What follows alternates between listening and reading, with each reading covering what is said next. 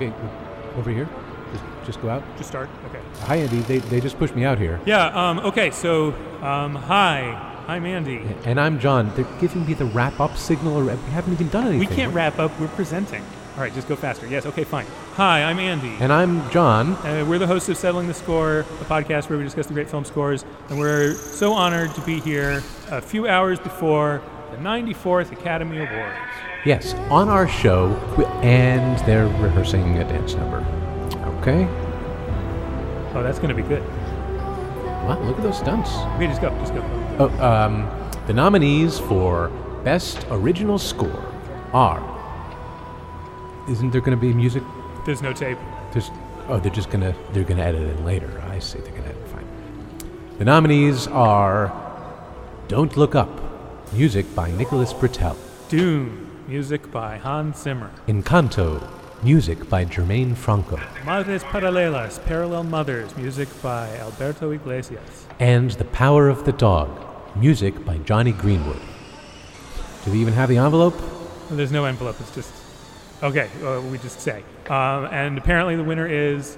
Oh, apparently it doesn't matter who the winner is. Ah. Okay, Okay. we're done. Yeah, I mean, gosh, Andy, that uh, that sounds maybe about right. That it doesn't matter who wins. I I admit I kind of don't quite know what to make of this field of nominees. Well, the point there was that this is more or less what ABC television makes of the field of nominees. yeah, it's true. My understanding is that ABC gave the Academy an ultimatum, basically, and said you must cut the show down. You can't put all of the awards on the air. Nobody cares. So the Score Award is one of the awards that television executives officially think that you don't care about. Yes, apparently people don't care that much about the Academy Awards anymore. And so it would be nicer if there were fewer Academy Awards on the Academy Awards show. Yeah, I just don't think anybody's going to be happy about how this works out because I just can't imagine that like the ratings are going to go up because Yeah, it's hard for me to imagine someone who's like, I never used to care about the Oscars, but now that I hear there aren't as many Oscars, I'm pretty curious to check it out. No, I'm sure it's that they have people turning the TV off too early in the show. yeah, I, I mean to be honest, that's a problem that I am worried that we're going to have is that people are going to be uh, turning off our podcast in the middle because it is going to be too long. Uh, wh- what can we do about that, John? I don't think there's anything we can do about it. I think we're just gonna we got to talk about all these things. Let's get to it. Let's get right to it. What did you think about these movies? What do you think about how uh, how film scoring goes in the year 2022? I don't know. This is our annual extra long, less prepared, more irritable episode. So, yeah, brace yourselves. Yeah, now with extra irritability, I fear you, you may have to brace yourself extra hard coming up here, if I'm not mistaken, Andy. Yeah, not the whole time, but some of the time. Yeah, one of these is going to be no fun, but we'll uh, we'll get it over with. We'll get the whole thing over with. Let's get it over with, just like the Oscars want us to. I kind of felt like uh, the scores for these movies had a lot of blobbiness to them. There's a lot of blobby music these days. All right, you might you might have observed a trend there. You know, in different ways. In different ways. Yeah, I mean, some of them are decidedly unblobby though. So uh, All right, I guess that settles it. Some of it is blobby, but some of it is not as blobby. okay. All right, Andy, what's what's first on the docket? As usual, we'll be doing these in the order the Academy always lists them, which is alphabetical order. Certainly at the top of my alphabetical list of these movies is Don't Look Up.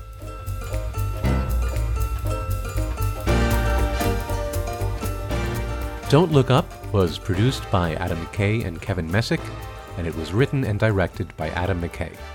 It stars Leonardo DiCaprio and Jennifer Lawrence as scientists who discover a comet on a collision course with Earth, and Meryl Streep, Jonah Hill, Cate Blanchett, Mark Rylance, and others as horrible members of a society incapable of saving itself from certain destruction in a totally unveiled allegory about catastrophic climate change.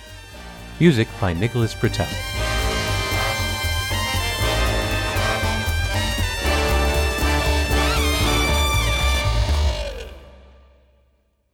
Well, Well, hey, uh, I'm sure you remember, Andy, that we uh, talked about a Nicholas Britell score a couple years ago for uh, If Beale Street Could Talk. of course I remember. Yeah. It was great. We both really loved it. Quite a beautiful score, yeah. It was beautiful. It was really moving and well calibrated and interestingly achieved, and we had a lot of terrific things to say about that. Yeah. It brought a lot of feeling to that movie. The feeling kind of created the movie. It was a movie all about being surrounded by and drawn into those rich feelings that he created through the music. And I thought it was really wonderful. Indeed.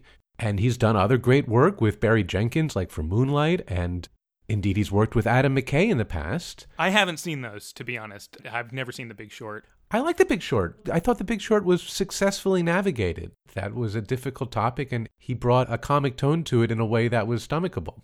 He Adam McKay or he Nicholas Britell? Both. Both. But I was thinking of Adam McKay when I said that. Mm-hmm. And, you know, hey, look, Step Brothers is really funny. I also wanted to say that. Uh huh.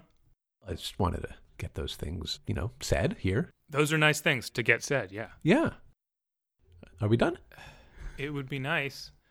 No, I think that we owe it to the show, and it's worth uh, doing the show to talk about this movie, Don't Look Up, and its score. That's our assignment. Let's meet the assignment.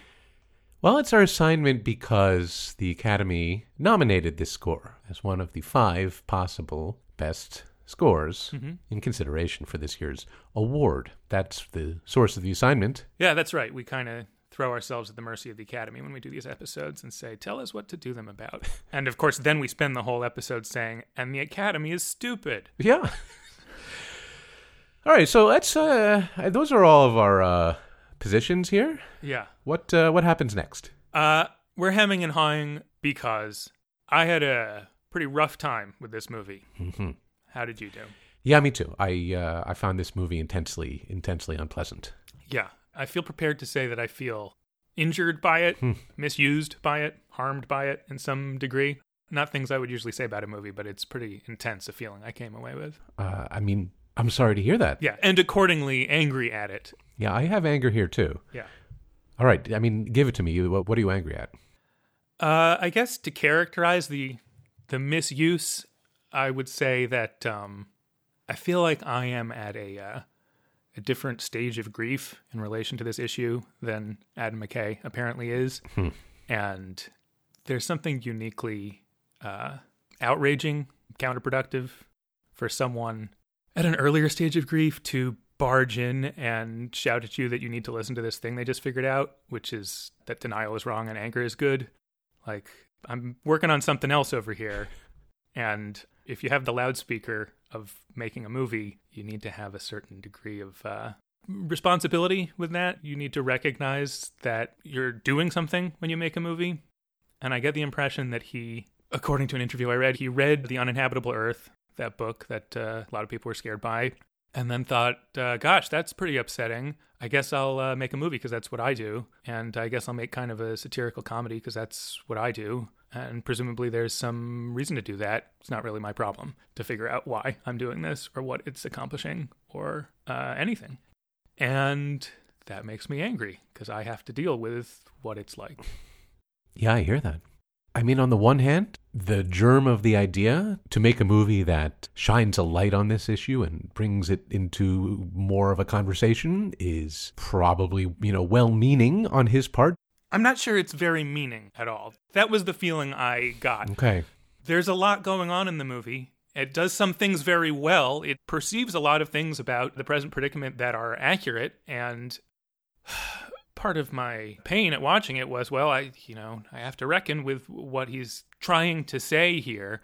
But then when I stood back at the end and thought, what, you know, what was just done to me? What was the point of this? It just all came back to, well, it's sort of some compulsive movie making in a tone that's sort of habitual. I don't really see where the good intentions were really thought through. I'm not sure who it was for or what change it was trying to effect. Yeah, I, I think that's the key is who is it for? In some ways, I might be inclined to think, well, this is for me because I am sympathetic to the importance of talking about this. And I, you know, like these actors and think that this guy has made smart and funny movies in the past. So why shouldn't this be for me? Well, for me, like I said, it was just intensely unpleasant to be confronted with the most absurdly hyperbolized distillations of stupidity as though to like dare me to feel responsible for them. You know, I'm not responsible for them. And the movie like doesn't have an out for somebody to not have to sink under the weight of it. You know, like he needed to poke some relief holes somewhere. Yeah, he needed to believe in something. I feel like uh, this is real. Like, we need a real answer here. And it hurts my feelings to look out at the world and see people who purport to be grappling with this unprecedented problem and come up with pat or worse than pat kind of shrugging reflex, well, just trying to do our making the movie thing answers to that question. That's hurtful and it was particularly hurtful. It made me feel particularly like I was going insane. That much of the point of the movie is hey, doesn't it make you feel crazy when there's this big important thing and then you look around and everyone is being so petty and superficial and denialist and sort of fixed on their stupid everyday concerns and they're just on Twitter every day. And I'm like, yeah, yeah, that, that does hurt. And you're doing it, movie. You are yes. totally being that person. It's like he barged in and was like, ah, this is super important. Check this out. And it's the meme of the dog in the burning room saying, this is fine. Like, yeah, yeah, I've seen that. If you're posting the meme, you're being the dog, dude. That's not part of dealing with this sort of inconceivably gigantic spiritual problem. So this just felt like it agitated me and riled me up about something and then resembled the thing that it had deliberately riled me up about. And that is maddening to me. Yeah, well said. Okay, so uh, we're supposed to talk about the music here. Yeah, well, I think I can talk about the music because the music was really one of the sharper needles in this agitating me.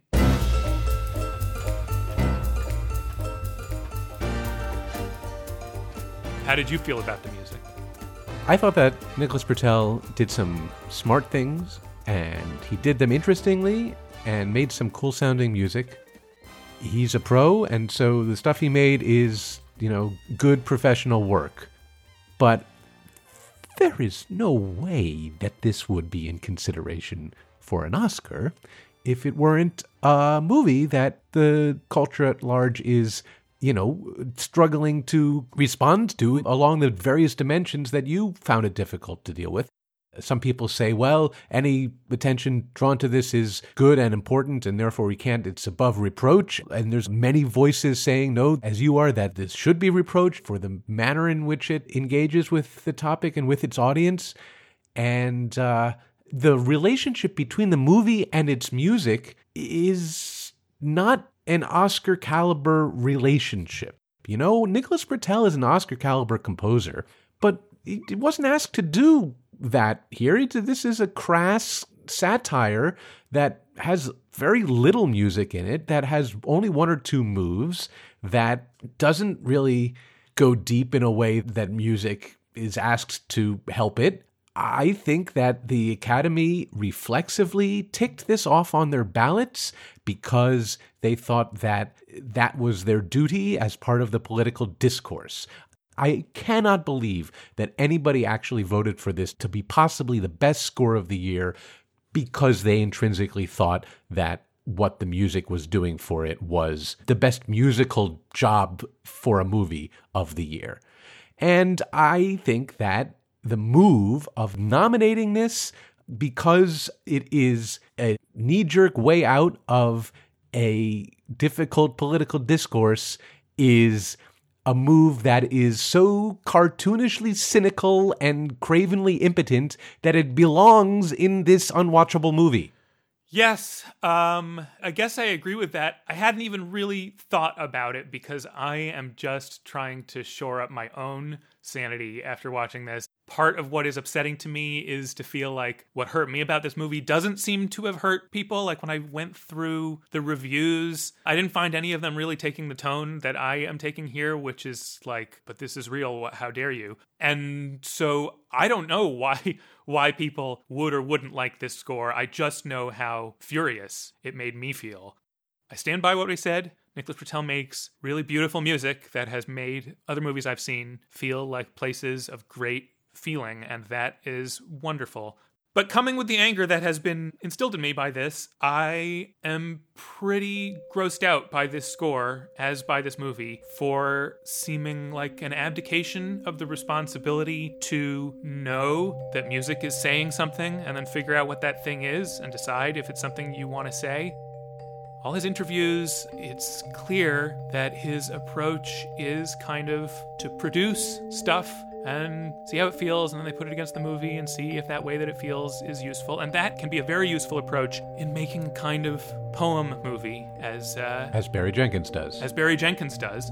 But in making a polemical movie, a rhetorical movie at least, let's say, you are a participant in the rhetoric one way or another. You can't just be a producer.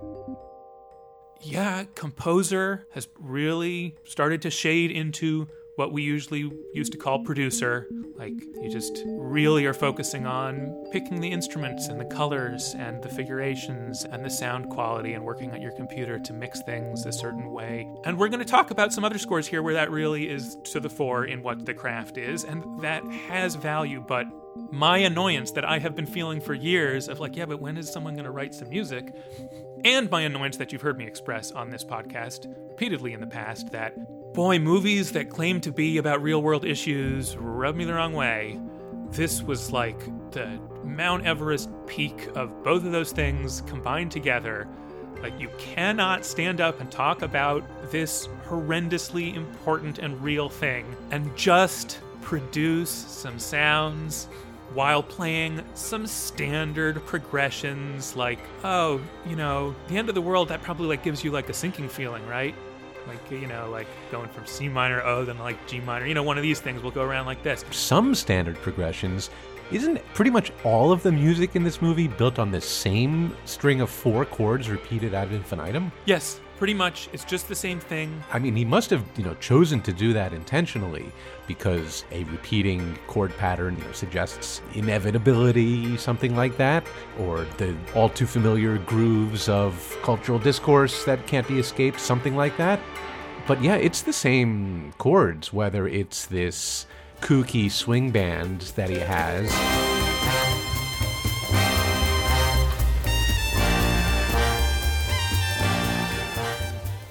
Or quieter textures with string beds and with, you know, sciency beeble boops. Mm-hmm. That's right he said he wrote music about science and knowledge Well, did he? that's what he said that he called it that This is an interesting process. I guess that we should talk about because that's what our, what our job is, right? Right, Andy? To talk about this process. We're doing our job here. We're do- Let it not be said we were anything but professional about our professional obligation, our job to talk about this. And I'm sure they're all loving it. So, yes, tell me. Who wouldn't love this? Yeah, so his first move was to write a piece that he called The Overture to Logic and Knowledge. And this was meant to convey, in his words, the opposite of what is satirized in this movie. Hmm. The opposite of the denialism and crass pettiness.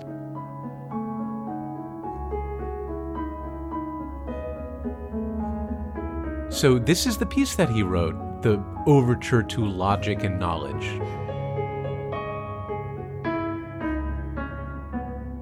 I think that he gave this to McKay to play for the actors on the set. Like it got played for Leonardo DiCaprio and Jennifer Lawrence in the scene when they were, uh, you know, doing the math on their whiteboard uh, about the comet. This was meant to be the good force in the world that the subjects of this movie's barbs moving away from. So that's kind of interesting. He didn't necessarily intend for this to be in the movie. He just wanted to get this out first. And it wound up being played in the movie. This is the cue that you hear over, you know, the Thanksgiving dinner that they eat at the end. Mm-hmm. I don't know. Do you think this sounds like logic and knowledge? No, No. no. It's Pat. It really is. It just sounds like movie stuff, or it just sounds like podcast stuff. It just sounds like if it was like, you know, Serial season four was about a scientist and it would have this thing that they would play between segments. It doesn't sound like thinking or feeling about the thing that is one of the hardest things to think or feel about in human history that we are all struggling to think and feel about. This is so grotesque an abdication of the responsibility. And then, yes, it's painful for me to read the interviews and PR material where it's like, well, he used a toy piano and a Celesta and a whatever, a banjo. Like, I really am angry, not just in this case, but all the time about this attitude. And it'll come up again later on this episode of like if we list the instruments or at least the patches on the synthesizer that we used, that shows that we were creative. And it's actually not very creative these days because everyone has those things in the drop down menu. It doesn't take anything to put a bunch of different stuff. And then, yes, if you have the money, you're like, let's get real instruments. But you're not being an artist just because you have some toys. So his next move, after he had written this piece and said, okay, well, now I need to write music that is the opposite of this. Again, reading those, I agree, difficult to read interviews. He was talking with Adam McKay about it, and they were talking about the feeling of being engulfed in, in an enormous high stakes battle akin to, say, World War II. But this time we may lose World War II, is what he said again and again in all these interviews I read. But talking about it, World War II made him think of mid century big band swing. He thought, all right, well, I'll try to make a big band swing number, but I'll show that it is, you know, complicated and messy by mixing in these elements that are alien to a big band swing texture, like, yeah, toy piano, uh, banjo, celesta.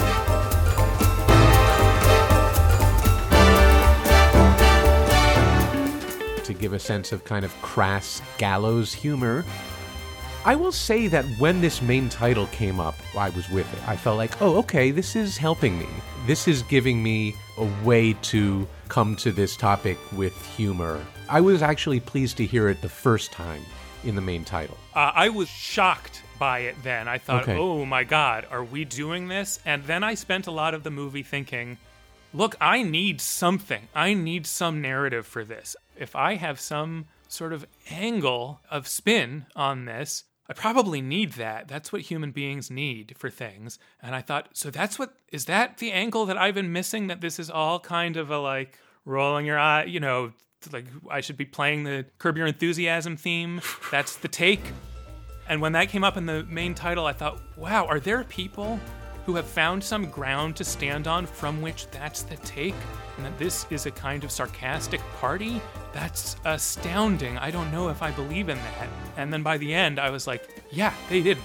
They just did that. They didn't have a thought. They weren't there. Yeah, well, I got to where you were by the end because I agree that I don't think they had enough of a thought.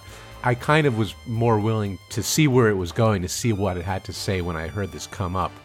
I think it's in and of itself, it's cute, but you know, if you listen to the longer version that's on the soundtrack album, you really do hear that it really is just the same string of four chords over and over and over again. And the big band writing is like not the most imaginative. It's like the whole horn section is going blah bap Right. blah bap for every chord. Right. It gets it gets old. We've talked about other music in other movies whose message is, in one way or another, this is the same old story. Here comes the same old patterns. Yeah. We're stuck in these patterns, and oh, you know what chord is coming next, and oh, you can't stop it because it's coming around again. Sure. And that's the sense of this. That's the only sense this has. I think that's what he went to. He knew he could do that thing. Yeah, one of the things you do with that thing is just repeat it over and over. You could do other things with it. That's one of the things you could do with it. That's the one he did. I'm not sure it was right to go there in the first place.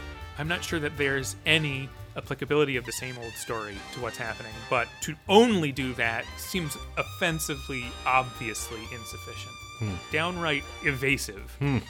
Again, I read where he was saying that he wanted to make the big band sound like it was breaking apart at the seams and that it could barely contain all of the competing elements inside of it. And I just want to say that, well, in a somewhat recent episode, we talked about a piece of big band swing music that was intentionally written to sound over full and internally competing mm-hmm. in a way that was disconcerting. And this does not hold a candle to that. You're talking about Touch of Evil. Yeah, I'm talking about the Murder Cue and Touch of Evil that I feel like is such a masterpiece from Mancini.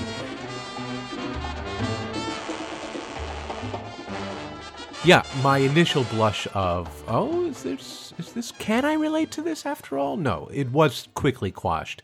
And what was more to me disconcerting in the score than the over repetitive chord pattern material was the material that actually did have some different chord patterns because it was meant to be music that was intentionally crass and too slick for its own good. The music that was meant to be coming out of the satirical presentations being given by the various characters and parties in the movie who Right. don't know what's good for them and have their priorities all wrong. Those people in the movie get to play their own music, like where there's a industrial video presentation of a thing on a couple of occasions or a big like public pageant showcase of something. That is the music that really gave me the willies here.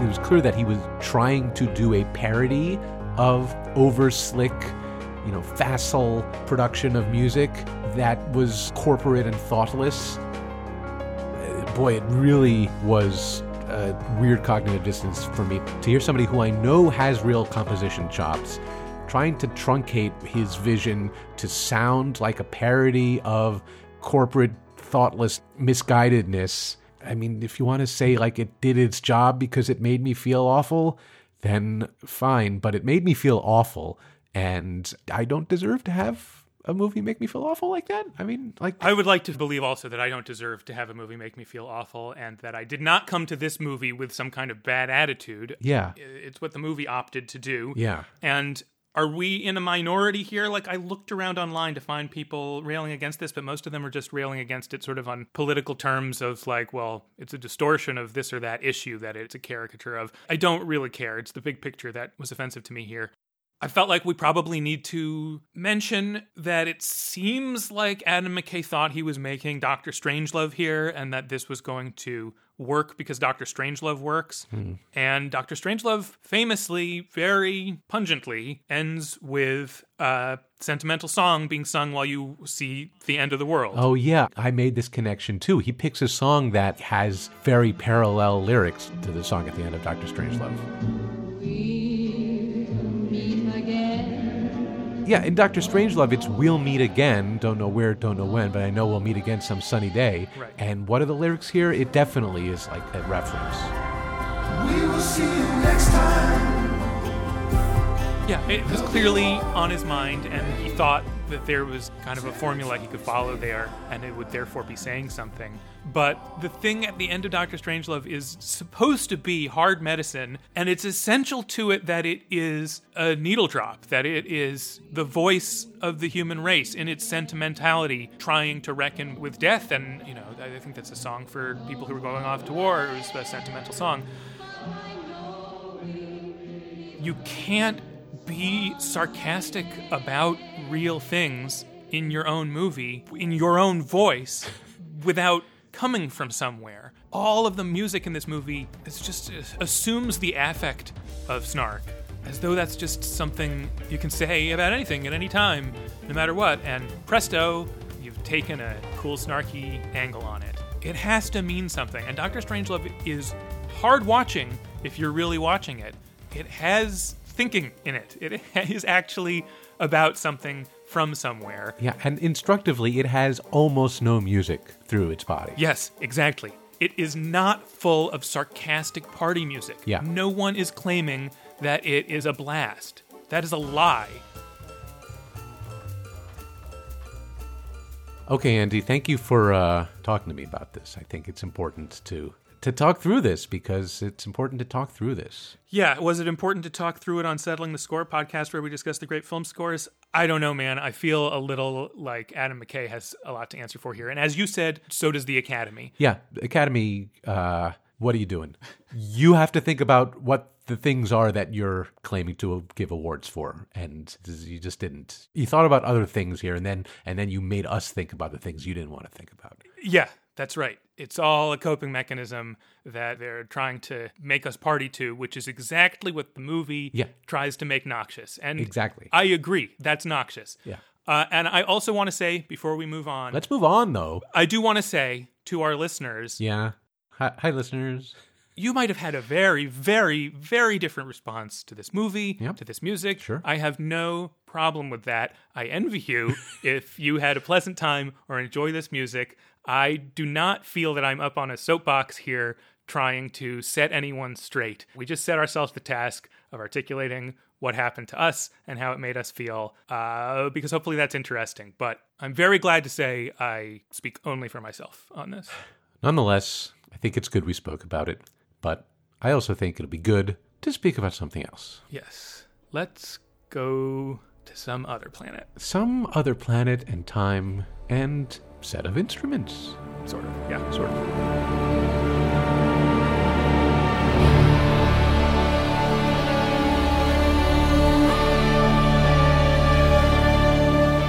Dune was written by Jon Spaihts, Denis Villeneuve, and Eric Roth, based on the novel by Frank Herbert. It was produced by Mary Parent, Denis Villeneuve, Cale Boyter, and Joe Caracciolo Jr., and it was directed by Denis Villeneuve. It's a sweeping space epic that stars Timothée Chalamet as Paul Atreides, who, with his family and entourage, including Rebecca Ferguson, Oscar Isaac, Josh Brolin, Jason Momoa, and others, must adventure onto the desert planet Arrakis. Music by Hans Zimmer.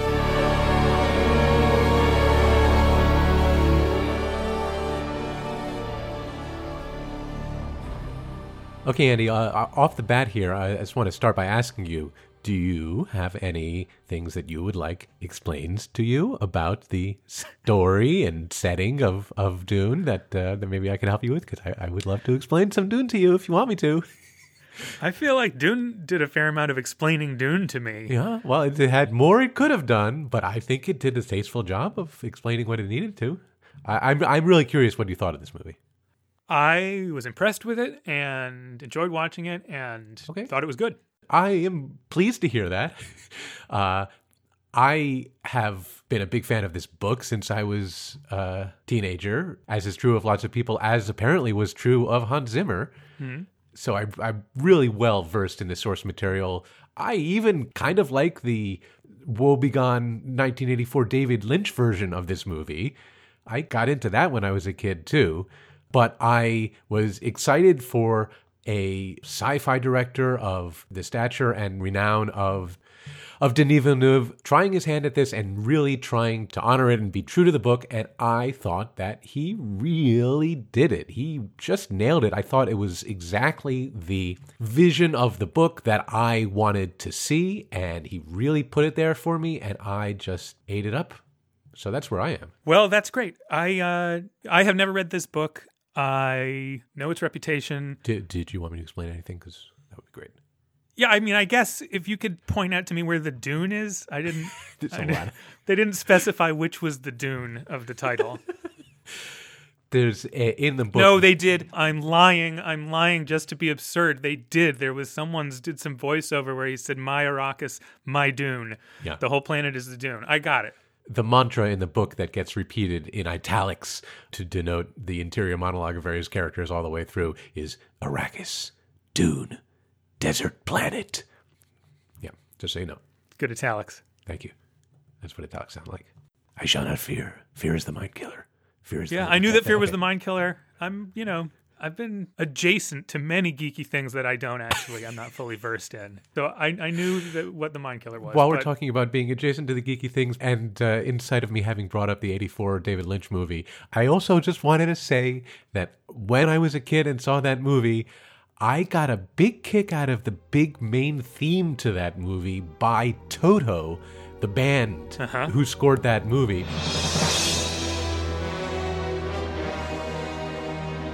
That big main theme was one of my early experiences with sitting down and trying to figure something out for myself on the piano. And in this case, it kind of opened my eyes to, you know, I, I can hear what the melody's doing, but what is that chord? Well, if I just try all the different triads I can think of that have that note in the melody in it, one of them is going to turn out to be the right chord. Oh, look at that! Now I made that chord. That's now I understand that change. So I, that, that's just a fond memory I have of that music. All right, but let's turn our eyes to this music and our let's turn our blue tinted eyes to this one. Uh-huh. Did you notice about the blue? tinted That's a thing they didn't talk. I about. did. I assumed that once he got high on spice, his eyes were going to be blue, but that wasn't quite by the end of this movie. No, you, you need more exposure over a lifetime to get blue eyes. But yes, it is from exposure to the spice. In his vision of the future, his eyes had gone blue. Oh, sure. Yeah. Well, that's That's to come. yeah. Yeah. Muad'Dib. You don't you don't even know Muad'Dib is amazing. The number of things you cannot know about this is astounding. You did see Muad'Dib on screen in this movie, and not just in The Person of Paul. My Dune heads out there know what I'm talking about. Your Dune Bros. Well, as someone who had the book in the back of your head and had a, or the front of your head, it seems like, and had expectations you were hoping would be met, what should Dune sound like? I, I imagine you're asking me this because you have some skepticism as to whether it should sound like what Hans Zimmer made it sound like. No, what I'm thinking of is I had read The Lord of the Rings before those movies came out. I definitely had the experience while watching those movies of, is this what I thought the music was going to be? Because I had a pre expectation of it. So I imagine so did you. Did you? And if you brought it to this movie, how does this movie connect to it? in my own head, when I think of what music is correct for a certain thing, I think I do tend to have a more melodic and harmonic conception of how music should go rather than a textural and timbral one. Mm-hmm. Yeah, when I was a kid and was into this book and the earlier movie, you know, the import of that chord change in the Toto theme, that felt commensurate with Dune to me. That change. That felt uh, like it had scope and uh, grandeur in it. I think as a composer, that's my instinct is to think, all right, what's the chord change that really gets this across? And I think that is different from the entry point and the motivation that uh, has driven Zimmer here because he really did take a texture first approach to how to realize this far off planet that nonetheless has deep roots of tradition and history bound up in it.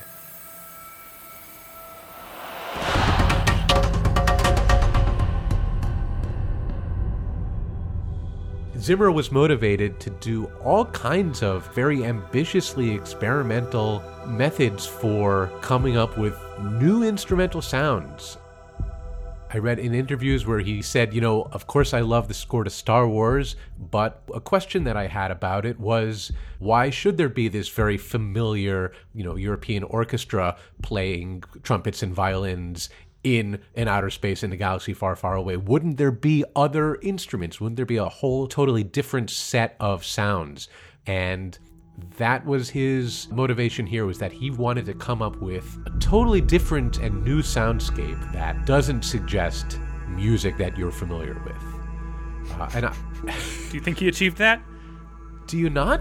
I mean, look, is all of this stuff that he comes up with like my favorite stuff to listen to? No, because I have a mindset, like I said, that does crave more traditional musical elements of melody and harmony. And this has a lot of blobby mush in it. You know, like we said, there's a lot of blobby mush in the scores this year.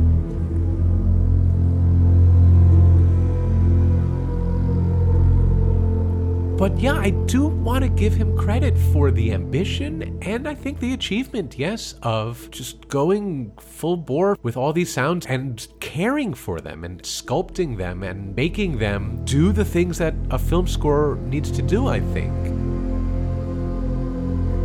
So let me ask you, you said in the last segment that you don't think it's so creative when people can just call up synth sounds from their drop down menu. I was worried that this is what you were talking about. You said that you were going to have something to say about that in this episode. Is this where you were going? Yeah, well, I am of two minds here, or I'm of one mind that needs to be uh, expressed in two different parts. I think this was a really good score for this movie. Okay. I think this is really well done. I think Okay, that good. Zimmer is the best at doing this thing. I also then can talk about what I think of the fact that this is the thing that's done. Okay. It doesn't come from a place of groaning cynicism about this thing. This thing has a lot of value. It can be done well or poorly, and it's done well here. Okay. But I also stand back and I, you know, yes, this is the thing I was talking about. Okay, I'm glad to hear that because, yeah, I, I don't have unalloyed enthusiasm and love for this as music, and I do feel a little unsure of what it means that this is what film scoring is a lot of the time these days. So I'm happy to have that be part of this conversation. But, if you want to have a head to head fight about that exact thing, uh, yes. Reading the press release pseudo articles that were done about the wonderful stuff that uh, went into the score, and that's why this score is special, in which Hans Zimmer says they built instruments for him. They had custom built instruments that have never existed before. Yeah, I mean, he has a friend who is a metallurgist who like crafted actual metal objects for him to strike and interact with and mine for sound forms that he could then put into his synthesizer. And I think I saw that somebody made a contrabass duduk for Oh, him yeah. by, by putting by putting a regular duduk mouthpiece on the end of a big PVC pipe, which is pretty cool. Zimmer also directed the creation of some sort of electronic instrument that is based on the sampled sound of some kind of a Tibetan horn, but then that sound is triggered, is controlled by the action of somebody playing a real physical cello that dictates what happens with the sample of the Tibetan horn. Crazy.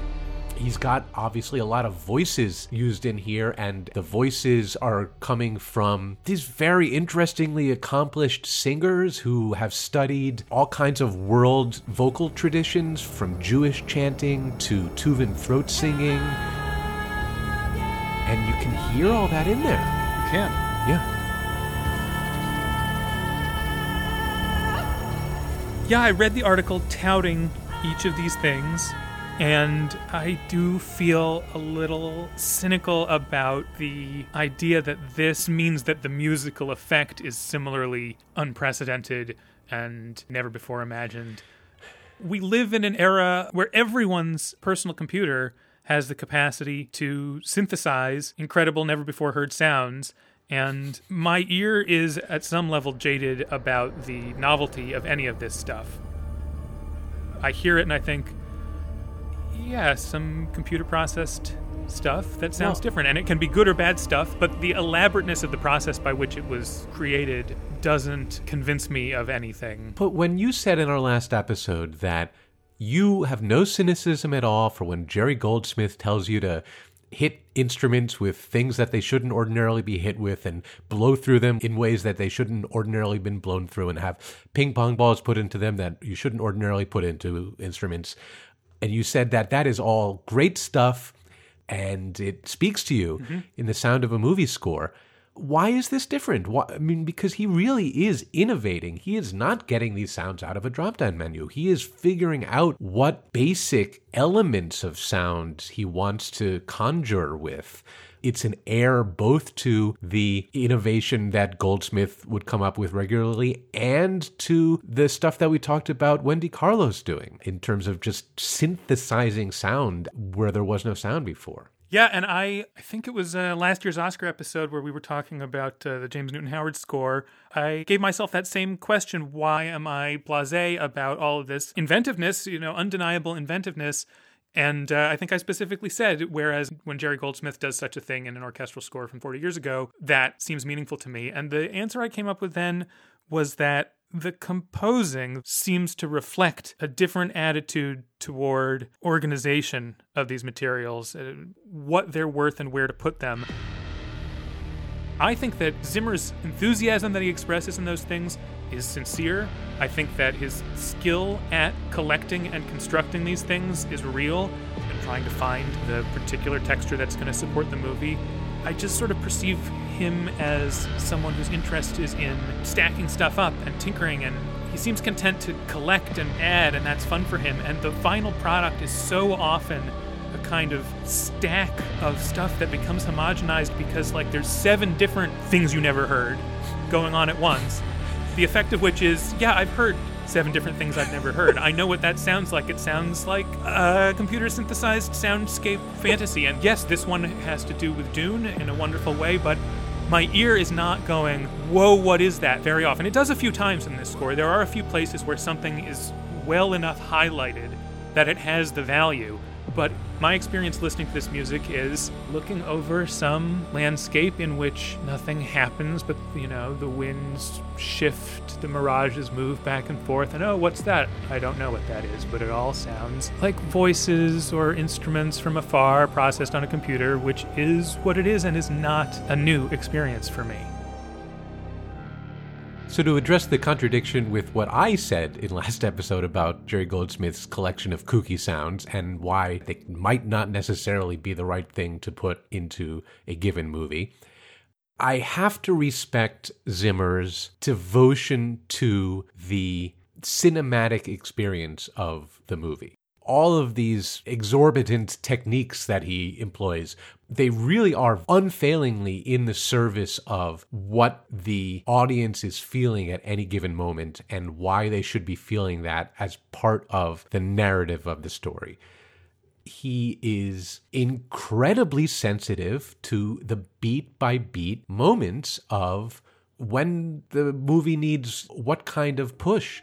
And does a lot of it kind of have a subliminal wash of an effect? Yeah, it does. And so if you want to say, well, you're not the most impressed about a subliminal wash of music. I get it, and I'm not either uh, if I'm just listening to music. But I think the negotiation that he does between what is subliminal and when it jumps up into liminal uh, is so well navigated and so thoughtful.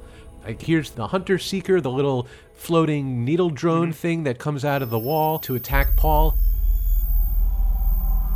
it's floating there and there's just some music floating and it waits for just the right moment to crest the surface of your attention. Okay, now you're focusing your mind in a different direction and you're in the scene with it because the music has very carefully navigated where you are and what you're thinking about. And I think he's doing that all the time. He's using, yes, this ambient, mushy stuff to anticipate things and to get you ready to feel something because the next cut is going to show you a big thing.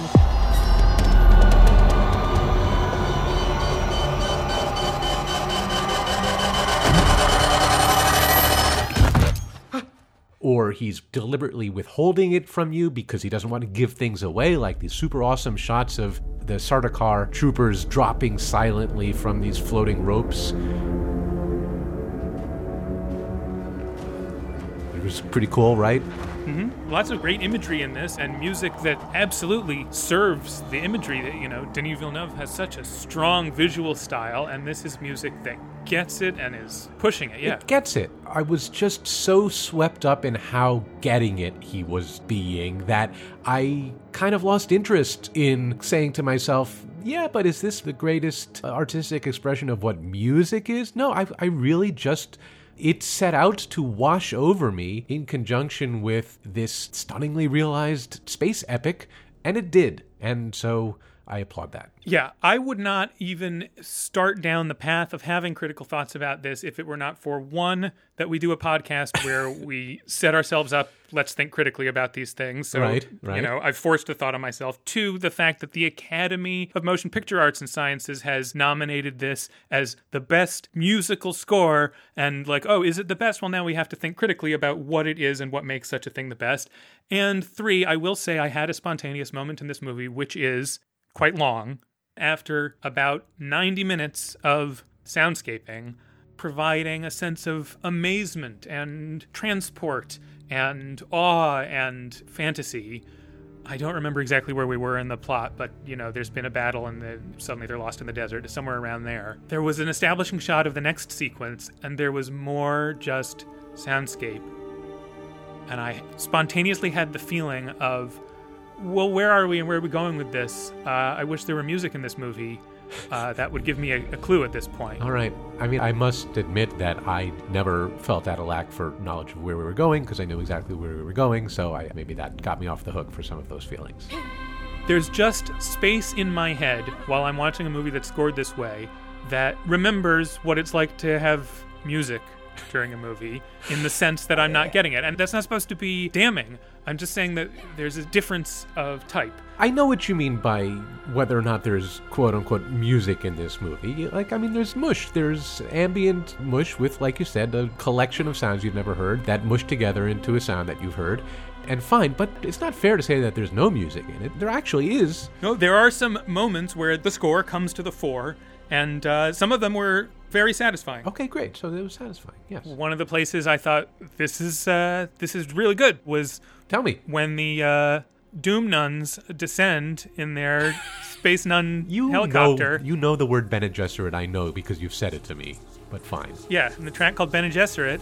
We haven't even seen them yet, and there's music, which is this whisper chorus of Yeah. uh, rhythmically layered whispering, Women's whispering. Which is an old idea, but it's done in a new way here, and it, it conveys a lot about story and character. Yeah, he said that he wanted to emphasize the strength of the women overall in this movie and the strength of this particular quasi mystical order of women, the Bene Gesserit, in the story. And yeah, and so like all of these women's voices.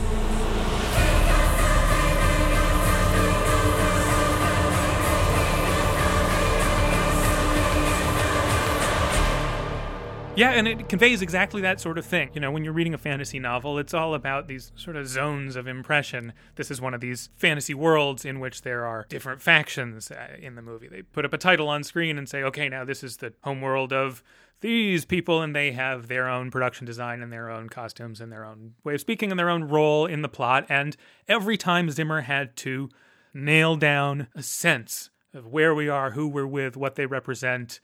Yes, he had very clear, strong sound identities for these things. The use of the bagpipes to represent the Atreides. the, the house at the center of the story, yes, Atreides. Quite effective, I thought. Yeah. And again, that came out of thinking about like what is an ancient instrument that could plausibly still be around in this far off future galaxy that uh, you know could have had its own tradition. He's, taking a lot of thoughtful inspiration from the material, like a kind of musical idea that is in the source material is that when you're walking across the desert, you can't walk rhythmically because that will attract the sandworm. So you have to walk in this kind of arrhythmic dance shuffle step. And he took the concept of that and made all of these crazy drum explosions that like don't have a rhythm. I think he was inspired by like the power of doing things arrhythmically.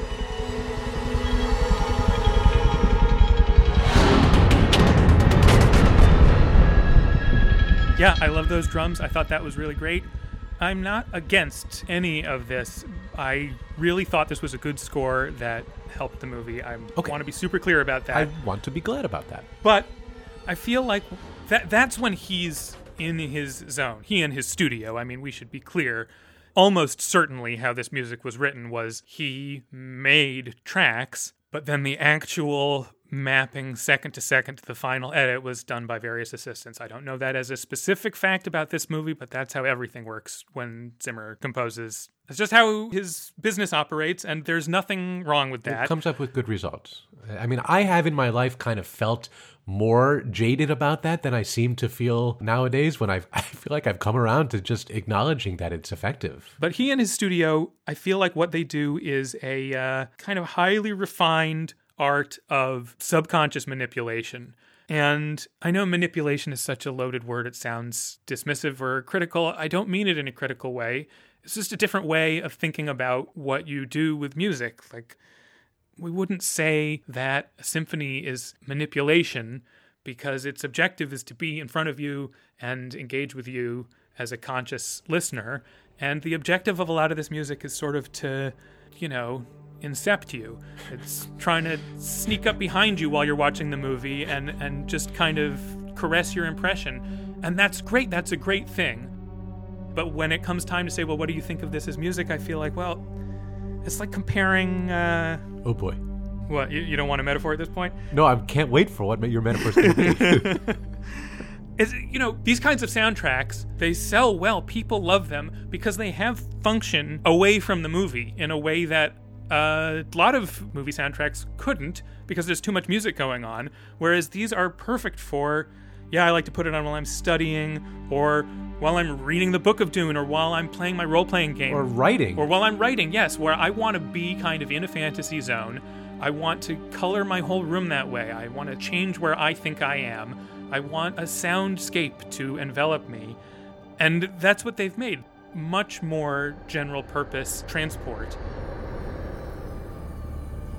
The listening mode just is different. It's some kind of deeper effect. It's a more hypnotic effect. And I feel like talking about this as music is kind of like talking about like a hypnotist's script as writing. Like, yes, you can write it well or not, but someone saying, like, you're somewhere very safe, you're somewhere very peaceful. I'm going to count down from 10 to 1, and when I get to 1, you're going to be completely relaxed. Like that can be done well or poorly, and when it's done well, it has wonderful value, and I have nothing critical to say about it. But if it won an award for writing, I'd be like, wow, is that writing or is it just some slightly different thing we're doing with words? Uh, first of all, I want to say that that, in fact, was done very well, and I feel very relaxed. And I'm sure all our listeners are enjoying their ASMR moment there. Yeah, well, hopefully uh, Zimmer will hire me. I, I think you're doing a little bit of a disservice to the actual music that he does write. So there is a moment in this, uh, about half an hour in, where I and the movie kind of felt like, well, now we got to hear what the music actually goes like, and some music rises to the fore. When they're leaving Caladan, Yeah, when the House Atreides leaves their homeworld to go to Arrakis, where the bulk of the story is going to take place, and you see the spaceships taking off, and it's a music moment. So Yeah. there's music with actual rhythms and notes.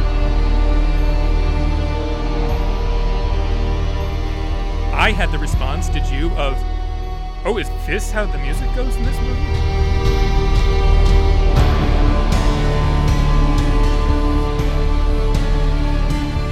I'm surprised I didn't know that there were going to be kind of rock drums and an electric guitar, or is it electric guitar, or is it some manipulation of much more interesting sounds that I can no longer distinguish from an electric guitar? it's both. Okay.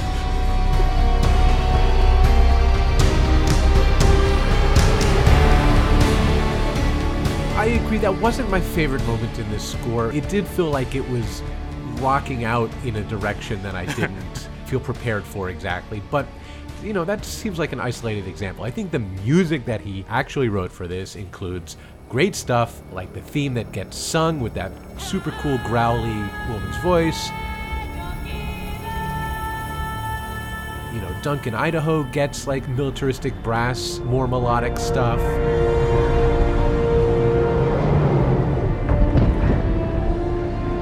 Know, like towards the end, when they make it across the desert and meet up with the Fremen, the fact that he has withheld, you know, musical music sounds for so much of it gives a lot of weight to when we hear big, you know, major actual chords with brassy shimmers and.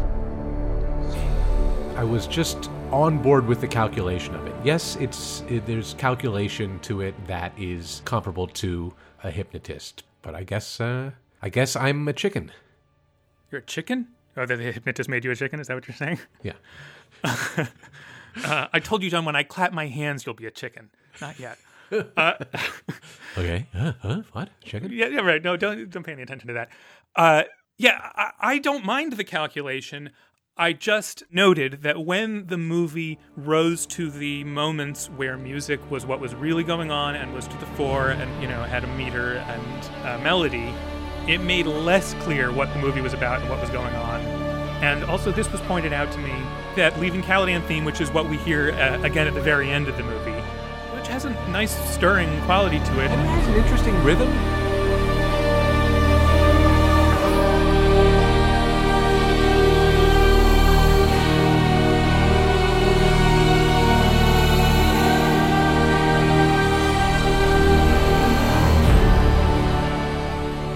Right. So this is um, Once Upon a Time in the West by Ennio Morricone.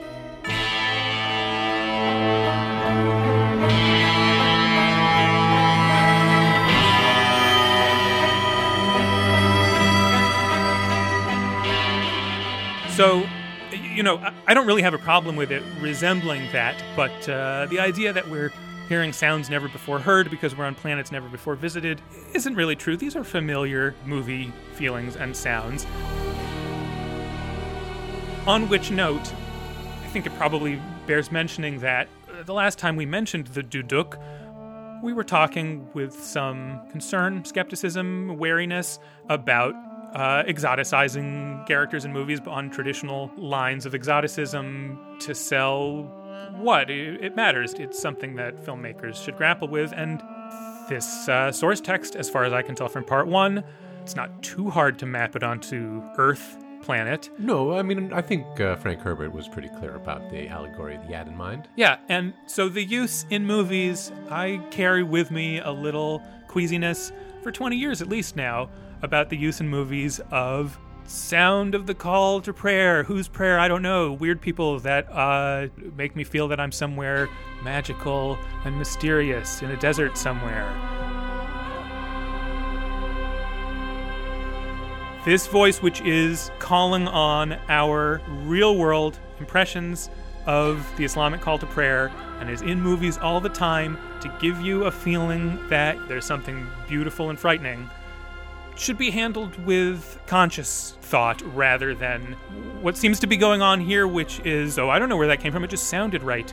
Because it's there to be thought about while you watch this movie. Where are we and what do we think of this place? I, I felt like it was handled with enough thought. I felt moved to give Zimmer credit for treating it from. I don't think it was treated distastefully. I don't think there's anything particularly pointedly offensive about this, but this is an ongoing, recurring thing in, uh, in okay, Hollywood well, I mean, I welcome the the consideration of this and, and talking about this. I felt like that there was definitely deliberation to what Zimmer did, and that it was done thoughtfully and earnestly, and without reflexive and or harmful I, I, I agree. I basically agree. associations. Okay, good. Uh, but yeah, yeah, I, I certainly welcome the conversation about it. Hey, let's have a conversation about a uh, a differently supernatural foreign landscape, an animated one. Yes, I think we should talk about Bruno. well, we have to.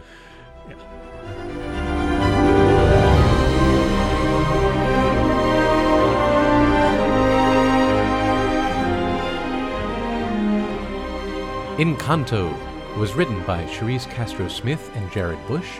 It was produced by Yvett Merino and Clark Spencer, and it was directed by Jared Bush and Byron Howard.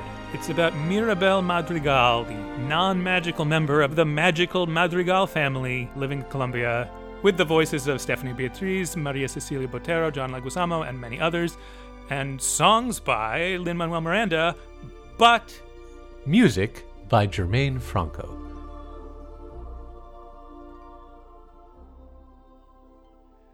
All right, so this is a musical, and we got to say what we always have to say when a musical is nominated for the Academy Award for Score. which has happened one other time on our show for a non-animated Disney movie in the past. That's right, for Mary Poppins Returns. As with that case, Yes. we are not here to discuss the musical because that is not what is nominated in this category, which is a weird distinction to make because in a musical these things are intertwined. Well, it's either a weirder distinction or maybe a less weird distinction. I'm not sure because in the prior case, it was Marc Shaiman for Mary Poppins Returns. And he, in fact, wrote the songs in addition to the instrumental underscore that we were technically supposed to be confined to talking about. But we wound up talking about the songs too because they were part of the same overall compositional job. It felt pretty clear to us. Yeah, the underscore was in various ways using and expanding upon and referring to the songs because that's what happens in a musical. Of course it is. And they were all the material of the same composer. So it seemed very natural and obvious that he would explore the themes of the songs and the melodies of the songs in his underscore. Right, so we had to talk about the songs because the meaning of the underscore was wrapped up in them. So what's different this time? Yeah, what's different? This is different from most musicals. This is different. Encanto, the Disney animated musical with music by Lin Manuel Miranda. Yeah. Of Hamilton fame. Yeah, also of Mary Poppins Returns fame, coincidentally, but uh, But not as a composer for that. But and end of Moana fame, and he's been cozy with the Disney musicals for a while now. It's no surprise. It's what you expected. Lin Manuel Miranda wrote a musical for Disney. why shouldn't he? Why shouldn't he? He's He's uh, good at it, I think. You don't think? He is, yeah. I mean, we could talk about how we feel about that, but the point is, it's not our job to talk about how we feel about that. yeah, that is the point because He's not nominated in this category. He didn't write the underscore. Yeah, it may have been a shock to casual listeners when we said music to Encanto by Germaine Franco. Right. Who's that? Well, Germaine Franco is an accomplished musician and composer who has worked on music for a number of Disney projects. I know she worked on Coco for Pixar and has had jobs arranging and orchestrating uh, music, has, you know, sort of risen through the ranks and got her shot to write the score to this very nice animated movie. Yeah, I think she rose from the ranks specifically from John Powell's studio. I think she was one of his top second in command types and then emerged into her own in recent years. And this is a great assignment for her. Sure. And it probably should be said, I, I can't imagine that it escaped the Academy's notice that Lin Manuel Miranda insisted that the music team for this movie was entirely Latino people. So she was recruited to join that team. Yeah, she is American born, but she has Mexican ancestry. I think she's from El Paso, Texas. All right. Um, so it can be a different composer from the person who writes the songs, who writes the underscore. That's not unprecedented. It's in fact precedented in a way that we've spoken about on this show before. The one and only Oscar won by Hans Zimmer was for the instrumental underscore to The Lion King, which has very memorable songs by Elton John and Tim Rice and not by Hans Zimmer. But he got to come along for the Oscar ride that year. Right. It's not unprecedented, but somehow it struck me as a little more odd in this case than in The Lion King. Lin Manuel Miranda's songs so closely follow familiar Broadway beats, Nouveau Broadway, you know, uh, Hamilton Broadway, but I recognize the dramaturgy of Broadway in the way he conceives of these songs. Sure, and also the classic dramaturgy of the Disney movie musical formula. You know, there's a classic want song. Oh yeah. And there's, you know, there's comic relief and there's character ex- exposition songs. Yeah, exactly. He's hitting all the expected beats. Yeah, Alan Menken and Howard Ashman laid down a very particular distillation of what Broadway had meant up to that point that everyone knows what it means now. Oh, a Disney musical that's going to go a certain way. And The Lion King, in some ways, was a little outside of that. And this is really right within it, even though some of the musical styles are things that only Lin Manuel Miranda would do. Yes, it's got an I Want song.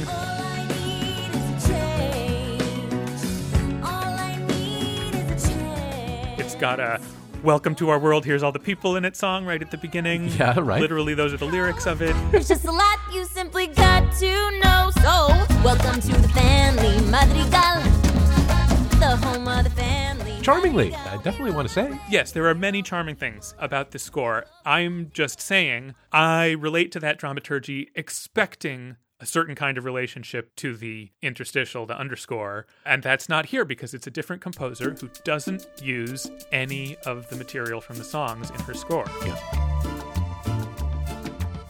How did that land for you? Yeah, so it's a casually insulting, jokey mantra that I have repeated on our Oscar episodes many times is that the Academy likes to give this award to the movie that it takes the least thought to remember had music in it. And very often, it's easiest to remember that what had music in it, oh, a musical. But when you nominate this musical, you're not nominating the person who made it a musical by writing the songs, which is what makes a musical a musical. So this getting nominated is a clerical error? I mean, what's going on here, Andy? Well, this has been uh, causing me anxiety in the build up to this because I want to join in the film's PR department and the Academy at large in celebrating that she is the first Latina woman to be nominated in this category. and I think only the fifth woman ever to be nominated in the category. Yes. Is that the number five? It may be six, but yeah. And great. And I think it was a wonderful decision to give her the assignment. It pains me to feel like a grouch about this, but like, this isn't. This isn't an Oscar caliber score, is it? I mean, is, is, Um. Well, I think that I can defend it somewhat. I don't know if I can defend the nomination, but the nomination process is nonsense. It has nice things in it. It's nice. It's fine. But so here, here's what I'll say in its defense in relation Okay. to the conversations we've just had. As I was just saying, I'm underimpressed by Hans Zimmer saying, Look, I gathered all of these sounds from the world and threw them into my pot to make a special blend, Hans's special secret sauce. I, on the other hand, think that the skill of taking very particular sounds that you're obligated to by the cultural target of the movie and then using them in a way that neither exoticizes them nor overwhelms them is impressive. And I think that Germaine Franco has done actually a really nice thing here in taking all of these Colombian rhythms, dance rhythms, instruments, sounds, and building essentially an inconspicuously normal sounding Disney score out of them that doesn't hide any of this stuff. It's not below the surface and it's not subsumed into the European orchestra so completely that it doesn't even count and it's just kind of souvenirs. This stuff really, in a quiet, everyday way, makes up the background sound of this movie. The first time I watched the movie through, I hardly noticed it. I thought, well, it was just some Disney stuff was going on, right? And you know, when there was magic, it sounded a little like Edward Scissorhands. And when she was running around and there was action, it sounded like, you know, action. Oh, this must all have been just typical routines done professionally. And then when I went back and listened to the score, actually, all of the stuff that she lists in her press release about how she's not just using a guitar, a ukulele, she's using a charango and a cavaquinho, and she's not just using a marimba, which is her personal instrument. She is a marimbist. She's using a marimba de chonta that she had specially made and shipped because it uses the Colombian peach palm and sounds a little different. I feel like those things have the right effect in this movie, which is that the color palette of the movie just is Colombian in a way that informs the vibe of the space of the movie. And that's exactly what the Disney Corporation is obsessed with. Whether or not it's the right thing for a corporation to do, to be like spinning the globe and putting their finger down and saying, we will now service this country.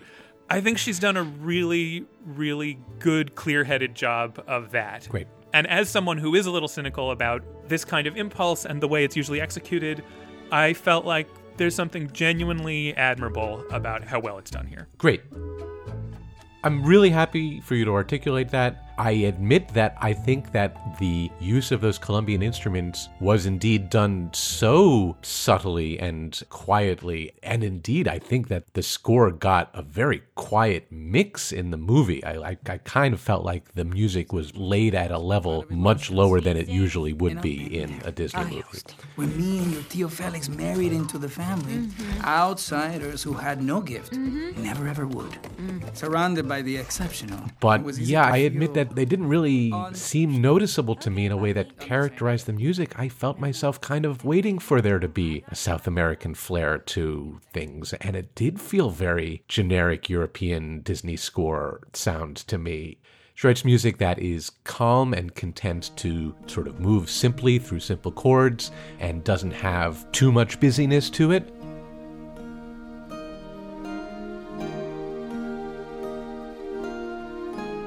I definitely felt this music as being less energetically engaged with the timeline of the movie than most Disney movies, than Marc Shaiman's score for Mary Poppins Returns was. You know, where there's just a constant whoosh and sparkle, and the music is leaping up to catch the movie as it makes all of its magical jumps and twirls, and the music is nipping along and saying, Me too, and yes, here's the level of action, here is the level of magic and froth and delight. That's not what's happening here. The music is holding back, is not making a lot of moves, it doesn't have a lot of moving parts. Yes, and it feels calm, it feels self assured, it feels attractive. You know, if you listen carefully, it has interesting Colombian instruments, I suppose. But a lot of the just simple harmonic moves that she uses to treat the various dramatic moments felt kind of pat and cookie cutter. Like she goes to this resolution at the end of a scene very frequently. She'll just play a flat six, five, and then we sit on the five chord, and then that's the end.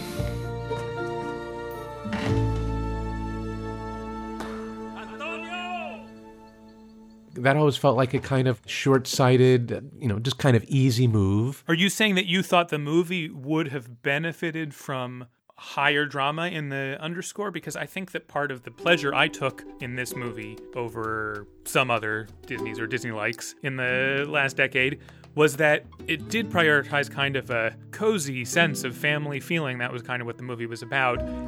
Yeah, there were moments when I did think that, oh yeah, that these Lin Manuel Miranda songs are really dense and there's so much activity in them, and that maybe it really is the right thing for the movie to just be playing it cool with the score.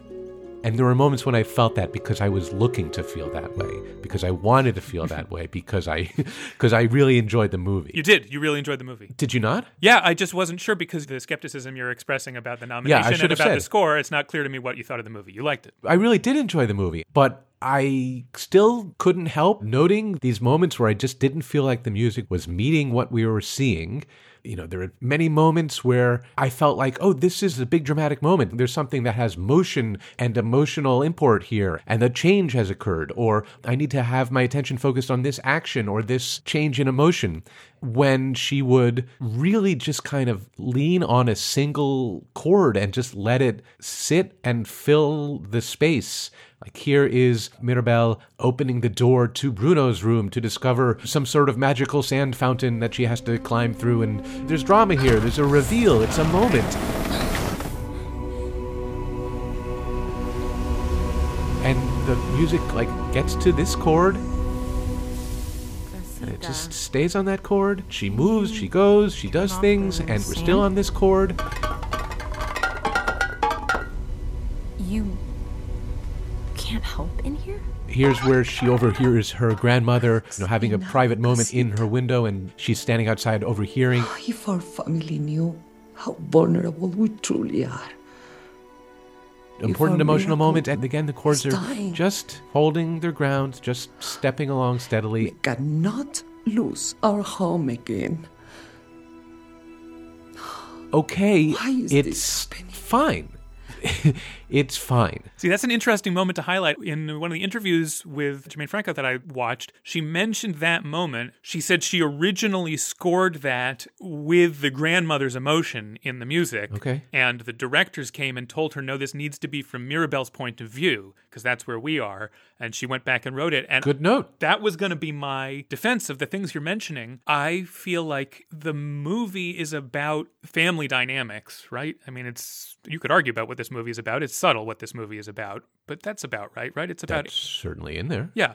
And so all of these adventures she goes on with magic and jumping across a chasm and having a magic vision that swirls around them, these are all slightly murky metaphors for interpersonal dynamics Yeah, it's true. in a cozy, loving family. Okay. And so it seemed to me, in retrospect, it seemed to me that it was right that this score plays all of these things so mildly and so sort of approachably simply. That's very interesting because it's kind of the other side of the coin of what I was going to say about why I wanted the music to be doing more. But I really am glad to to hear that that's how it struck you. I want to reiterate my first viewing when I thought, well, I'm going to talk about the score. What do I think of the score? I really thought my critique was going to be the same one I had for uh, Black Panther, where I said, well, it's all well and good that he borrowed this stuff from Africa, but you notice that when anything happens, it's just European orchestra time. And indeed, in this score, when the mixers decide to turn the score up and bring it to the fore, it's because it's mostly strings and brass and not Colombian instruments, not Colombian motives. Like being amazed and running and jumping and falling and having a Yeah. magic vision aren't Colombian things. They're just Night on Bald Mountain or whatever she's making it sound like.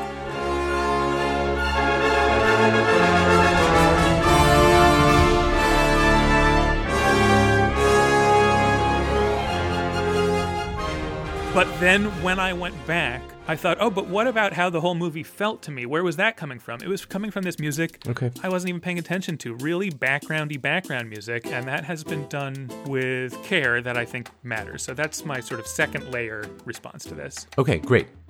So, yes, the various magical things that happen in this movie, I agree, are very interesting metaphors for complicated family and societal dynamics. And I hope I'm not getting it wrong when I say that must have been intentionally influenced by the Latin American literary tradition of magical realism. Oh, yeah, I think they used those words in talking about what their intentions were. Yeah, in which things that are difficult to think about, complicated, but ordinary and mundane are rendered with a magical heightening. And I really kind of felt that here. I got that. I thought that what was available to this movie as a really cool way to make the whole idea of a Disney musical be magical realism was that you know how all of the numbers in this movie they kind of break away into music videos mm-hmm. right whatever they're singing about the setting where they are drops away and all kinds of fun illustrative flourishes get drawn in around them to demonstrate what they're talking about circus, a tightrope walker in a three-ring circus. they kind of go off into an alternate music song reality and then they come back to where they're standing at the end of the song. You know, I feel like this is a thing to do in animated movie musicals that, you know, is a descendant of the genie in Aladdin because they had to come up with magical illustrations to match the Robin Williams energy. But I think that that kind of gets passed down as just how it's done nowadays. You get to see all of the things that they're singing about illustrated literally as they go by. Yeah, or it just goes back to, you know, Pink Elephants on Parade, where Sure. the song is an excuse for surrealism, and that's a blast for animation, so let's just do it. Yeah, all of that. But I really felt like there was a connection between whatever magical force it is that is rising up and staging these music videos about these songs and throwing up all of these magical props for them as they're singing, that it would have been so great to link that magical force with the magical force that the plot of the movie is about. That the force that makes these things into songs for us to watch, that make them into big song and dance numbers, is the same force that heightens the ordinary reality of family and society in Latin America and heightens it into this musical expression of a magical house with magic powered people who get special powers and special doors and things. And the whole world of what the magic really means. I thought it would have been so great to link that with why we get to see songs in a musical. Hmm. That's interesting. I mean, it's probably related to my feeling that we've already expressed here that it is strange to be watching a musical, especially a very Broadway and very, yeah, complicated metaphor musical, where between songs you don't get any help in mapping your path through this world of songs. You just get to go back home and, oh, now we're, we're back home again. And back home, I'm sorry, it really did often sound very generic to me. It sounded like it was kind of flattened and sort of made as simple as it could be. I noticed that there are a lot of orchestrators credited in the credits, like much more than usual. I don't know what that means exactly, but I don't know. I wasn't inclined to be suspicious about that because what I read about Franco is that when she was paying her dues, she was an orchestrator. So I don't think it's I that know. that's a thing that she had to hand off. No, I'm sorry. I don't think she needed to hand it off, but I just believe that she was surrounded by a Disney machine that turned out a product that was kind of stripped of being special and interesting and sort of least common denominator at the end of it. Yeah, well, that's a you know the aesthetics of these Disney extravaganzas is always like, are you doing a service to Colombia by running them through your meat grinder, or is this you know homogenizing everything to the point of meaninglessness? Yeah, but they just could have added more Colombia in there to me. Like this just seemed underseasoned as it was grinding to me. I felt similarly watching it, and then I thought, but wait, that movie, uh, I could tell you that it had its particular flavor. I felt like being in that house with those people in that setting had a special Encanto feeling. And what was that feeling? Oh, I think that feeling was the product. All right. Well, Also, we should probably, before we move on from this, actually name and play the main piece of material that she actually writes. She has a couple of little other motifs, but really she has one big theme, the Encanto theme that you hear Right. throughout the underscore. right on the main title.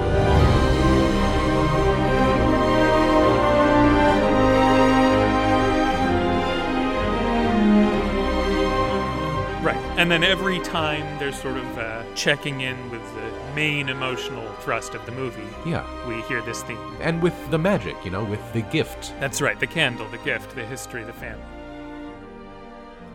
It's about right. Don't you think it's about right? I do think it's about right, and I do think that this is a good product. I'm happy Disney made this movie the way they did, and I'm happy I saw it, and it's a it's good. But does it deserve an Oscar? Yeah, I don't know what deserves an Oscar at this point. Again, I just felt confronted, like slapped in the face by the Academy saying, We don't pay attention. We just We don't pay attention. This is a musical. I just feel like the Academy voters saw this on the ballot and thought, you know, oh, Lin Manuel Miranda musical. Sure, I love Hamilton. That must be great. Oh, and Lin Manuel Miranda is a Latina woman now? Even better. they nominated Germaine Franco and not Lin Manuel Miranda for score. I mean, you really you could make an argument that they should share the nomination because so much of the important musical moments in the movie are Miranda's. And that should count for what the score counts for in a certain and, uh, and I saw her saying in an interview that she took great care and, and worked with Lin Manuel to make sure that the transitions in and out of song functioned. And I think they do well function. It's just strange that they function in a way that completely withholds any of the material from the song. Yeah. Doesn't comment on it later, doesn't help us understand what it meant in relation to anything else. That does feel lacking. I don't know who to blame for that. That's some kind of top level decision. I don't think it's just a personal choice. Yeah, so if this were a shared nomination, if both of their names were on this nomination for score, I would have a very different feeling about it because then we would be talking about what these songs are like and the effect of Miranda's composition and Miranda's lyrics, which I still maintain are the real genius level art being done here. You don't like it. I like him Too wordy for I- you. It, it's it's very tell don't show. I feel like Lin Manuel Miranda was like, I don't care about show don't tell. I'm just gonna tell you everything I want to tell you. I'm gonna tell you as fast as I have to. It's cool Yeah. to tell people things, a lot of things, and fast. yeah, but if you can do it and rhyme deliverous with carnivorous as you're doing it, then I am listening. I warmed to it on returning to it later to check back in, but the first time I definitely did feel confronted as I as just Disney often confronts you with here is the myth. We're going to tell you the story, and now here's the song that tells you the story again, and now here's the song that tells you Yeah, so. Eddie, about- Eddie, this is all the conversation that we could have had if that was how the nomination read. yes, totally irrelevant conversation that we're not having. But exactly, we don't get to have that because they specifically nominated not the songs. They nominated a musical because it's a musical, but said don't think about the songs. And then their own members, I promise you, did not not think about the songs when they ticked this on the ballot. I bear no ill will towards this. I enjoyed it. I applaud Franco getting this job. I just resent being made to think about this as something it's not. what you're saying is we don't talk about the songs. No, no, no. No, no, no, no. John, why why is that the number one hit? It's insane. How did not the main song, not the heroine song, the ensemble song very specifically about the character, the spooky song from the middle of a musical, how did that get to be a charting hit? It's crazy. Yeah, we don't talk about that. We don't talk about it. First rule of Encanto. Don't talk about Bruno. Okay. Second rule of Encanto is what's up next? Uh, more Spanish titled movies. Oh, oh, Spanish title, you say? I think it's now time for a segment that we've had on our Oscar episodes in the past, but that has never been properly delineated as a segment. But now I think we should make a special occasion for alphabetization time. I agree. Alphabet Corner. Does it have a theme? What what music? Yeah, I was imagining that we would play the like fake corporate branding commercial music from Don't Look Up for this. Fine. Alphabetization Cor- Corner. The title of this movie is Madres Paralelas, which literally translates to parallel mothers. By which should we alphabetize it? Luckily, it doesn't matter because both the M title and the P title fall between Encanto and the last title in our alphabetical list. And that's what we've got this time on Alphabetization Corner. See you next year. Okay. Also, I said the title of that movie. Great. You did. It was beautiful. Thank you. I, I flapped my tongue like anything.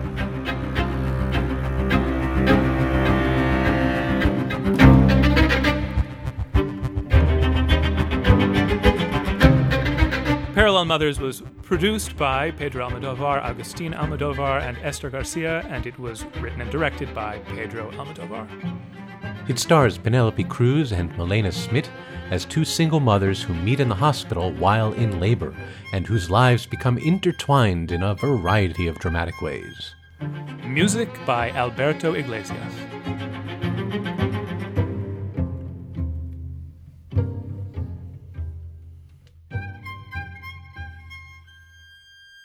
All right, Andy, I've been looking forward to talking to you about this movie and its score because I feel like I need some help thinking about it. Oh, I have been not looking forward to talking about this score because I feel like I need some help thinking about it. Oh, no. what are we going to do now? It's weird, right? It's a weird movie and a weird score in the movie, and now we have to puzzle that out on the air, and that's what we're nervous about, right? That's right. I mean, let me see if I can lay out my position here. I liked this movie a lot. I was into it. What do you think?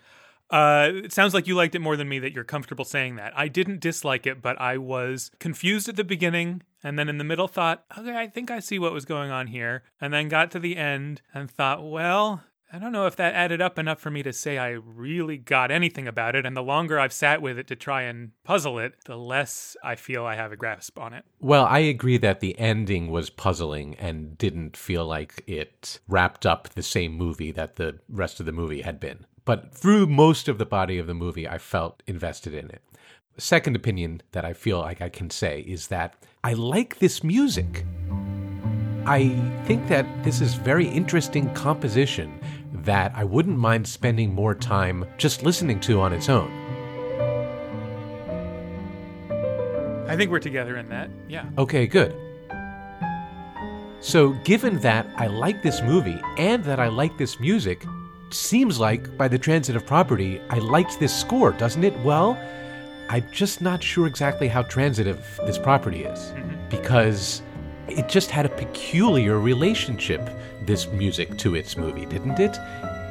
It felt to me like the music was always, or not always, but to some degree or another, the music was off doing its own thing it uh, was interestingly and skillfully exploring moods and thoughts and textures in the music. I just wasn't always convinced that it was exploring the same thoughts and moves that the movie was exploring while that music was playing. I guess ultimately that made for an effective experience for me because altogether I found it rewarding, but I didn't always know what to make of what music was playing with what scene. Yeah, I shared the reaction, and I'm glad you found it rewarding. I knew I was confused. I was never sure if my confusion was an artistic effect or just my problem to try to come to terms with this movie. And I'm still not sure, but I have the creeping suspicion that the movie makers would shrug if asked. I mean, the kind of putting your head down and just boldly going forward with an artistically stylish head of steam and just kind of doing that feels European to me, you know? It- oh, yeah, this is a European movie. Yeah. There's no denying. Even if they had changed the language to English, I would still be aware that this was in the European art house tradition and not on a standard Hollywood mold. And that's great. In many ways, that's a wonderful and engaging and beautiful thing. Yeah, and I am glad that this got a nomination because I think that this is interesting film music of the kind that you know you have bemoaned a lack of in recent years. I think that this is music that is worth talking about. Yeah, it's composed music Yes. by someone who has taken on the responsibility of being a composer in the most old fashioned sense. I think And so. That is always something I get excited about. And I did get excited listening to the movie. My confusion was interesting for me to get through. But it just doesn't leave me at the end being able to say something about the experience as a whole. Just going in order. At the beginning of the movie, we see we see Penelope Cruz and the guy who is not her real life husband Javier Bardem, but is someone that if you took Javier Bardem and clicked the thinner button like twice, and they are flirting with each other about him digging up her grandfather's grave, and then they sleep together. That's the way it always goes. There is Hitchcock style music, right? Wouldn't you say that that's a point of reference here? I think that there is Hitchcock style music for a couple having a tryst in a hotel room with a sheet blowing in the window music, right? This feels like it's right out of the beginning of Psycho. Yeah, it feels like an allusion to Psycho. Yeah. But we already don't know what to do with that. I didn't anyway. What does it mean about them, the movie, the world in which the movie takes place? Is the fact that the movie making style, the filming style, the acting style doesn't resemble Hitchcock or Psycho in any recognizable way supposed to be a meaningful tension that I'm exploring or is it just something that they like had some chats about while they were making it and decided to throw in there? I already don't know and it just gets more complicated from there. Were you doing better at that point in the movie than I was? I yeah, I guess so. In the beginning of the movie, the music is very sparing and picks its spots carefully. And that was one of the spots, so I was like holding that as a dot in my head and waiting to connect it with something. I think he goes back to a psycho sounding sound. I think there are a lot of instantaneous, momentary sounds in this score that sound a lot like Herrmann. Yeah. But I don't think that they fall against the movie the way that Herrmann would lay them, right? I don't think the movie allows it. The movie is not offering up a Hitchcockian world, pacing, performance style. Nothing about what's going on on screen feels like it's there to receive this. So it Yeah, feels that's true. referential or pointedly rubbing against it or something. I, I don't know. It seems to come easily to him to come up with textures that sound like Bernard Herrmann, but I think Herrmann would feel much more bound by the texture that he had set up and by the rules of how it then interacts with the scene that he's putting it against.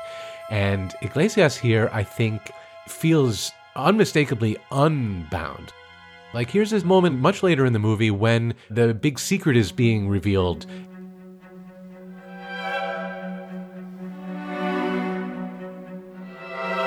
I wrote down, oh, th- this sounds like something out of Psycho.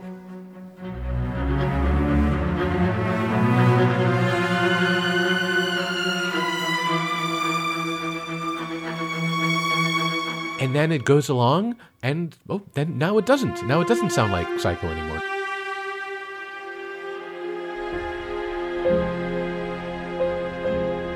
Now it's sort of stepping along with a more stately tread and less of that creeping dissonance.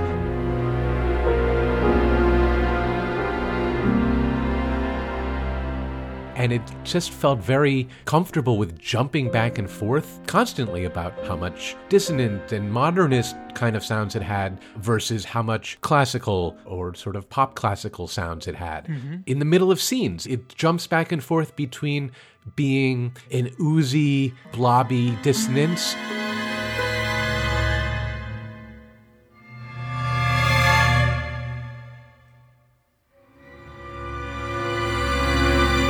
to being very regimented and regular. And I guess that's interesting. I liked all of those moves. I liked hearing the music when it did this, and I liked hearing the music when it did that. This will be validating for you if you didn't see this interview that I saw. Oh. To hear how much he confirms what you just said. Oh, I cannot wait. You love this. Yeah. I saw him saying in an interview that he considered this score to have three essential elements in it. One is Oh. the vital force, the idea that it's about birth and that you hear it during the birth. You also hear it during the main title. Sure. Which, which I like. This is great material. This thing with the tambourine. Yep, tambourine is the first sound you hear. Which I saw in some coverage said that in his mind that's associated with women because in Spanish traditional performance a woman usually plays the tambourine. Okay. Okay. Um, this piece also felt like possibly an allusion to Psycho in that we don't know what this energy represents at the beginning of the movie, but it gets us slightly tensed for something slightly tense.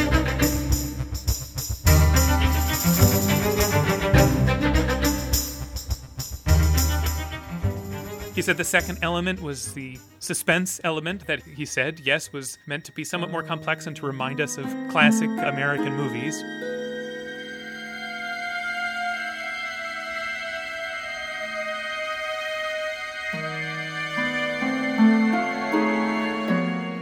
And then the third element was to be the slower and more, I think he said hypnotic kind of music. Mournful aspect of the frame plot, which is about the victims of the Spanish Civil War.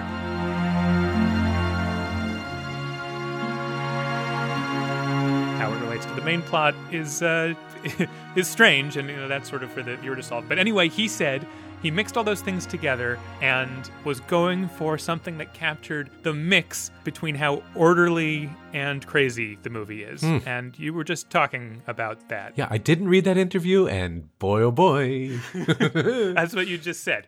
So in hearing him saying those things, and indeed hearing all of those things going on in the score, yes, that's what's exciting to me about movie music. It represents thinking, contribution, real substance contribution from the world of music Yeah. to the movie. And he also said a thing in that that this music is not associated with characters. It is a character, it is a voice. He thinks of it as kind of the storyteller voice in the movie. Yes, that also came across to me, and I also admire that. I just then say, well, what, what was this movie about? What was the point of any of this? What did it add up to? And maybe it's okay if the answer is "Ooh, it adds up to whatever it adds up to. Did you find it stimulating? But I, I do still feel like I have unfinished business with this movie because uh, it didn't. Like, do you feel like you have answers to what this movie was about? I felt like the ending was a real left turn that I didn't follow because it really seems like after all of this interpersonal, you know, high drama, inescapably soap opera kind of mechanics of who is whose baby and what are people going to do about it. Yeah. Filmed very intimately, very Yeah. actor centered. You know, it's Penelope Cruz gets to do acting on screen and be a movie star. And I think she does great. she does great. And the newcomer that they found for this does wonderful opposite her. Absolutely, yeah. Certainly there's a lot to admire here, yeah, but then at the end I felt like I was being asked to understand this, you know, personal drama, family, motherhood issue plot as an allegory for something about yeah, the Spanish Civil War, and I I did not understand that. I'm sorry. It's something about how you can't bury an inconvenient secret, even if it means emotional disruption to face it. Something like that. And there was an element of that in the soap opera story, and that applies to the national reckoning that he's trying to bring in on the political front. But I felt like the music kept saying, this might look like it's soapy interpersonal stuff, but trust me, it's much more complicated and intellectually esoteric than that. The music is definitely getting across complexity and intellectual esoter- esotericism. Is that a word? Yeah, I think it is. Oh, I saw the word esotery show up in a crossword puzzle recently, and I did not believe that that was a word, so I wasn't going to say it. Oh yeah, I, I did that same crossword puzzle. Took me a while to fill that one in. Yeah, this is not a word. The movie was strange enough, and Almodovar is sort of confident and esteemed enough at this point in his career that it's not easy for me to say, eh, it just didn't add up. So I'm left instead feeling like it looked to me like a movie that had been made in one sort of spirit, but with some other ideas in the back of the head. And then those ideas weren't on screen. And then when it came time to compose, now all of these ideas and all of this thinking that hadn't really been filmed was being drizzled all over it. And so that you, you, the viewer, were never free to just watch the movie, but didn't feel guided to having any particular more subtle experience than that. I felt Yeah. just denied a simple experience. I was successfully denied a simple experience. That's a good way of putting it. I didn't feel guided by this music. I felt like I had to work to catch up to this music because this music was ahead of me. You know, this music knew something about what was going on that the movie wasn't telling me. Yeah. I, and ultimately, I think that wound up having a positive and productive effect on my experience of the movie because the confidence of the filmmaking otherwise left me receptive to the music saying, yes, there's something very complex at work here.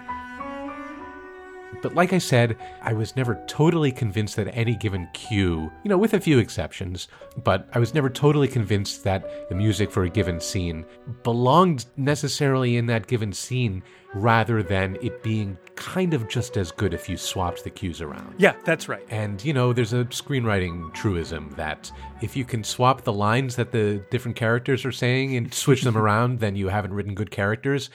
I kind of felt like you could swap the cues in the scenes for this movie fairly freely. It's not exactly the same, you know, you can't draw exactly the same conclusion about that oversimplified screenwriting truism, but, you know, you get what I'm saying, right? That it felt like there was something uh, just kind of not on the same page. Yeah.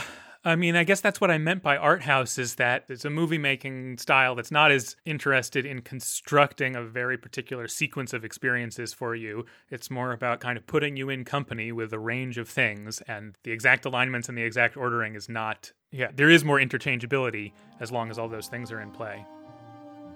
I do think that I'm probably, my reaction to this is narrowed in an unhelpful way by the fact that we're talking about it in the context of an Oscar nomination, about whether it's the best. I mean, hey, I hear that. I, is it stimulating? Is it interesting? Does it Yes. does it remind me of my affection for movies plus music? Absolutely, it's that. Yeah. So having to say whether it's good or bad is sort of beside the point of what I like. I enjoy that there's music talking in this movie, really talking to me. Yeah. And in this voice, Iglesias is an interesting composer. I like that he likes piano so much. I like that he likes unusual voicings, is willing to play this sequence of chords.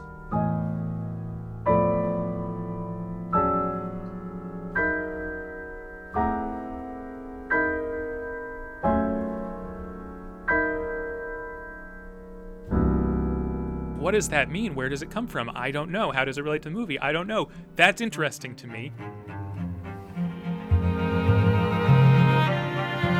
and that it's all it's pretty much all in a chamber spirit. There are a couple places where he uses a slightly larger group, but a lot of this is just string quintet, piano, harp, percussion, clarinet.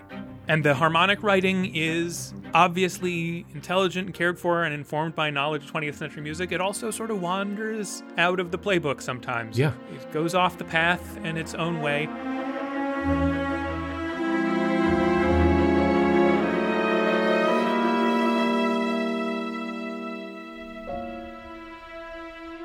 I think all of that is great, and I guess I think it's great that they nominated this because they nominated such a thing. th- that's exactly how I felt. Uh, and then I also don't know what to make of it. Yeah, Okay, it sounds like we're on precisely the same page after all. very good. Parallel Mothers We. I mean, yeah, I kind of forgot that I wanted to say that this music felt like it was operating parallel to this movie. Mm-hmm.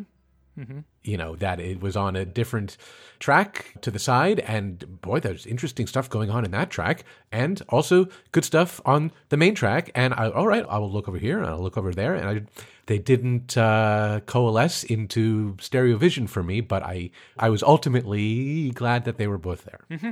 Okay, sounds good though. I think we're ready to move on. I feel prepared. Yeah. Okay, well, we're moving on to our last score.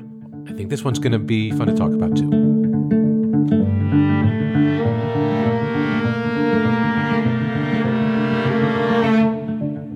Power of the Dog was written by Jane Campion based on the novel by Thomas Savage. It was produced by Emile Sherman, Ian Canning, Roger Frappier, Jane Campion, and Tanya Seghatchian, and it was directed by Jane Campion.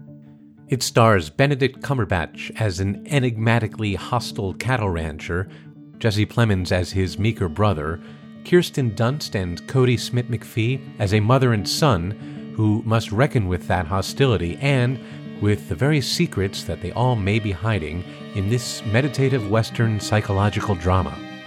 Music by Jonny Greenwood.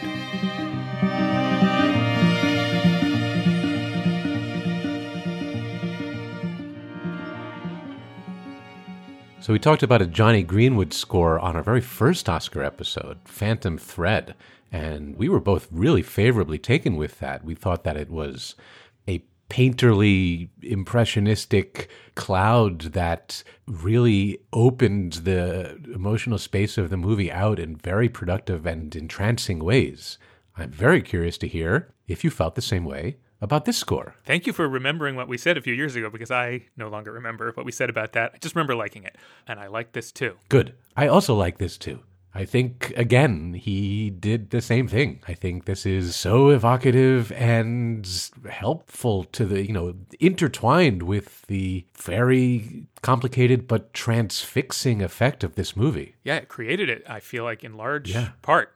I felt like this is a movie by Jane Campion and Jonny Greenwood's music. It's like it has a huge hand in the effect and meaning of the movie, at least in my viewing. Yeah, I agree. This music feels like it has a real insight into these characters and the dynamics between these characters. So before we dive all the way into that, I think it's important to just touch on Greenwood's process here. Am I correct that he doesn't really write his music to picture usually in the way that a more traditional film composer would? That's right. He composes, I think sometimes having seen the imagery, but yes, uh, not trying to synchronize. I don't know if that's an absolute rule that he's never done that, but he mostly doesn't do that. It sounds like he has discussions with the director about the meaning of the movie and Certainly that. thinks on it and experiments and comes up with musical responses to it, music that he thinks might serve in the movie that's being built. But yeah, it's not about sequences and timings and particular moments that they're trying to create with musical effects. Yeah, and I read about how he had very involved conversations and back and forths with Jane Campion, showing her textures that he was experimenting with and uh, musical ideas and, you know, working them out. Not all of them made it through. He came up with a lot and they would riff on them together. But the way that the music appears in the final assemblage of the movie that we saw, the spotting of the music is not necessarily exactly something that Greenwood intended, which is great and which is, you know, a super interesting way to do it. I just want to make sure that we're also acknowledging the music editing that got done here as sort of a contribution to the effect of this score, because I thought it was wonderfully spotted. Yes, absolutely. When you work this way, this sort of newer or at least artier way, more of the responsibility for the scene by scene effects of the music is in the hands of the director and the editor and the music editor. And yeah, those effects are wonderful and strange and mm-hmm. complex and, you know, not easy to summarize in this movie. And it's all been done with great care and taste and attention. Okay, so that's understood. So where to start w- with this score? Well, already I'll say, you said a minute ago that the score kind of maps out the relationships between the characters. Part of what was wonderful about this score for me was that I couldn't say what the music was specifically attaching to in the story. Was it the relationships between the characters? Was it characters? Was it specific Huh. moods? Was it specific larger concepts that are in play? It remained mysterious and suggestive. Much in the way we were saying that the Iglesias score in the previous discussion was attempting to add that kind of complicating additional layer to the movie. But in that movie, the magic connection, you know, below the surface, some kind of subconscious sense, never quite gelled for me. And in this one, mm-hmm. moment for moment, I felt like I couldn't say exactly what this music is telling me about the undercurrents of what's on screen here, but it always felt like it was a kind of like second camera through which we were looking at everything. Yeah, yeah, totally agreed.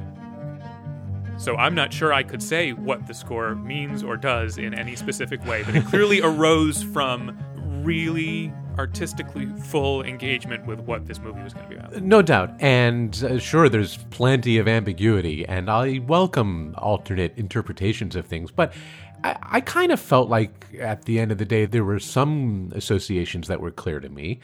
It seemed pretty clear to me that Kirsten Dunst's character's son in the movie, Peter, was associated with these airy, echoing French horns these weird hunting calls, maybe these leaping intervals going up and down. Yeah, but up a weird seventh in a very Yeah. echoey space, and it seems like something much bigger than a character. At least that's how it reads to me. I agree, it goes beyond the character. Yes, I shouldn't try to make too much of a claim of pigeonholing the musical material into specific character boxes because I fully take that it takes the ethos of these characters and lets them reverberate, you know, across the mm-hmm, landscape of mm-hmm. everything. But you know, you hear these horns, which were indeed recorded in an enormous cathedral to get that immense echoing sound, you know, where the echo is almost another voice in the polyphony. Right, right. I saw Greenwood saying that. Yeah.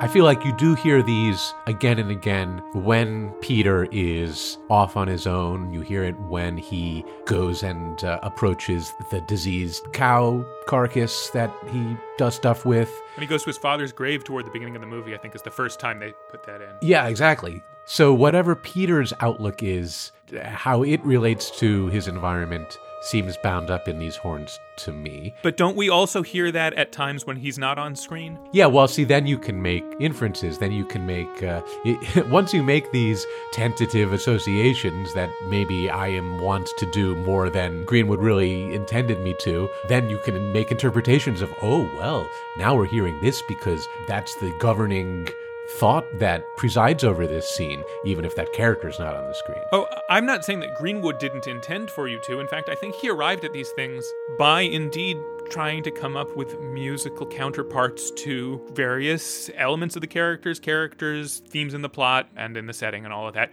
But the way it has been edited into the movie and the amount of space he lets between himself and the specifics of the movie, you know, even if the musical idea was born out of thinking about, say, the player piano, she plays the piano, so now there's a piano and it makes sense and it fits.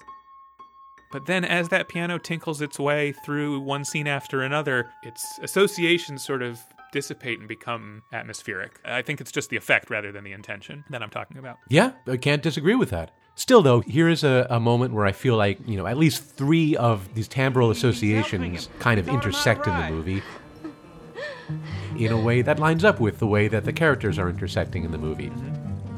So you're saying the horns here are Peter, the piano is Rose. What's the third one? Yeah, and this plucked sound that, you know, initially kind of strikes your ear is, oh, that's some guitar plucking. But no, it's actually a cello, right? Yeah, I saw Greenwood saying that, of course, Benedict Cumberbatch's character plays a banjo in his lonesomeness and also in his hostility toward the other characters. That's a big character instrument for him, so John Greenwood thought, well, I'll, I'll put a banjo in the score, and then he found no, he couldn't make pretty and evocative enough sounds with a real banjo, so he instead tried transferring the finger picking technique of the banjo to the cello, which he had a cello at home and was able to, in his you know home studio, fool around with playing a cello like a banjo, and that's what these sounds are. Yeah, amazing. This is the first thing that you hear in the movie, and I think again and again, this texture is associated with Benedict Cumberbatch's character Phil and the ranchers. And the life of the rancher and Yes. whatever the big, you know, masculinity, the American West, whatever this movie is about, which is left open to interpretation in a productive way. I thought as soon as the movie started and we hear this music, we're just seeing landscapes and people silently moving through their day Cattle. and the cattle and there's this rhythm rolling forward in this plucking.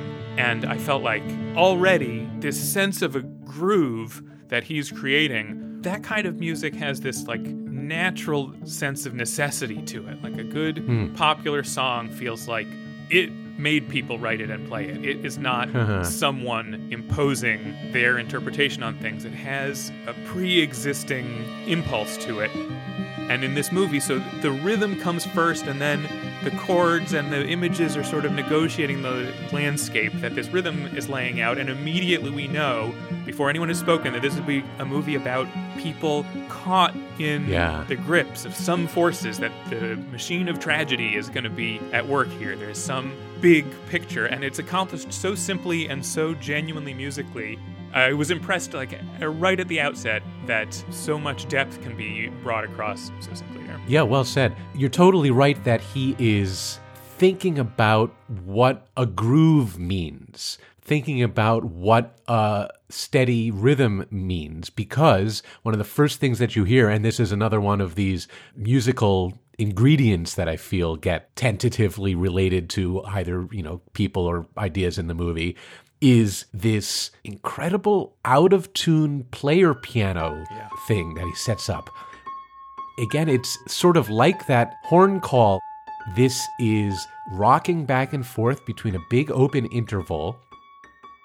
But in this case, so there's a few weird things. This is an actual player piano that is rigged up in a way that he can control it with a computer, but it is a real, you know, physical mechanism of a player piano. Mm-hmm. He said that he wrote some software so that the computer would interpret something that was the equivalent of a punch roll. Yes, somehow his input to him was like inputting into a real physical player piano. And it was performed by By a physical piano, yeah, a real piano. by a physical player piano, but similar to the one that is seen in the movie and that there are some moments around on screen.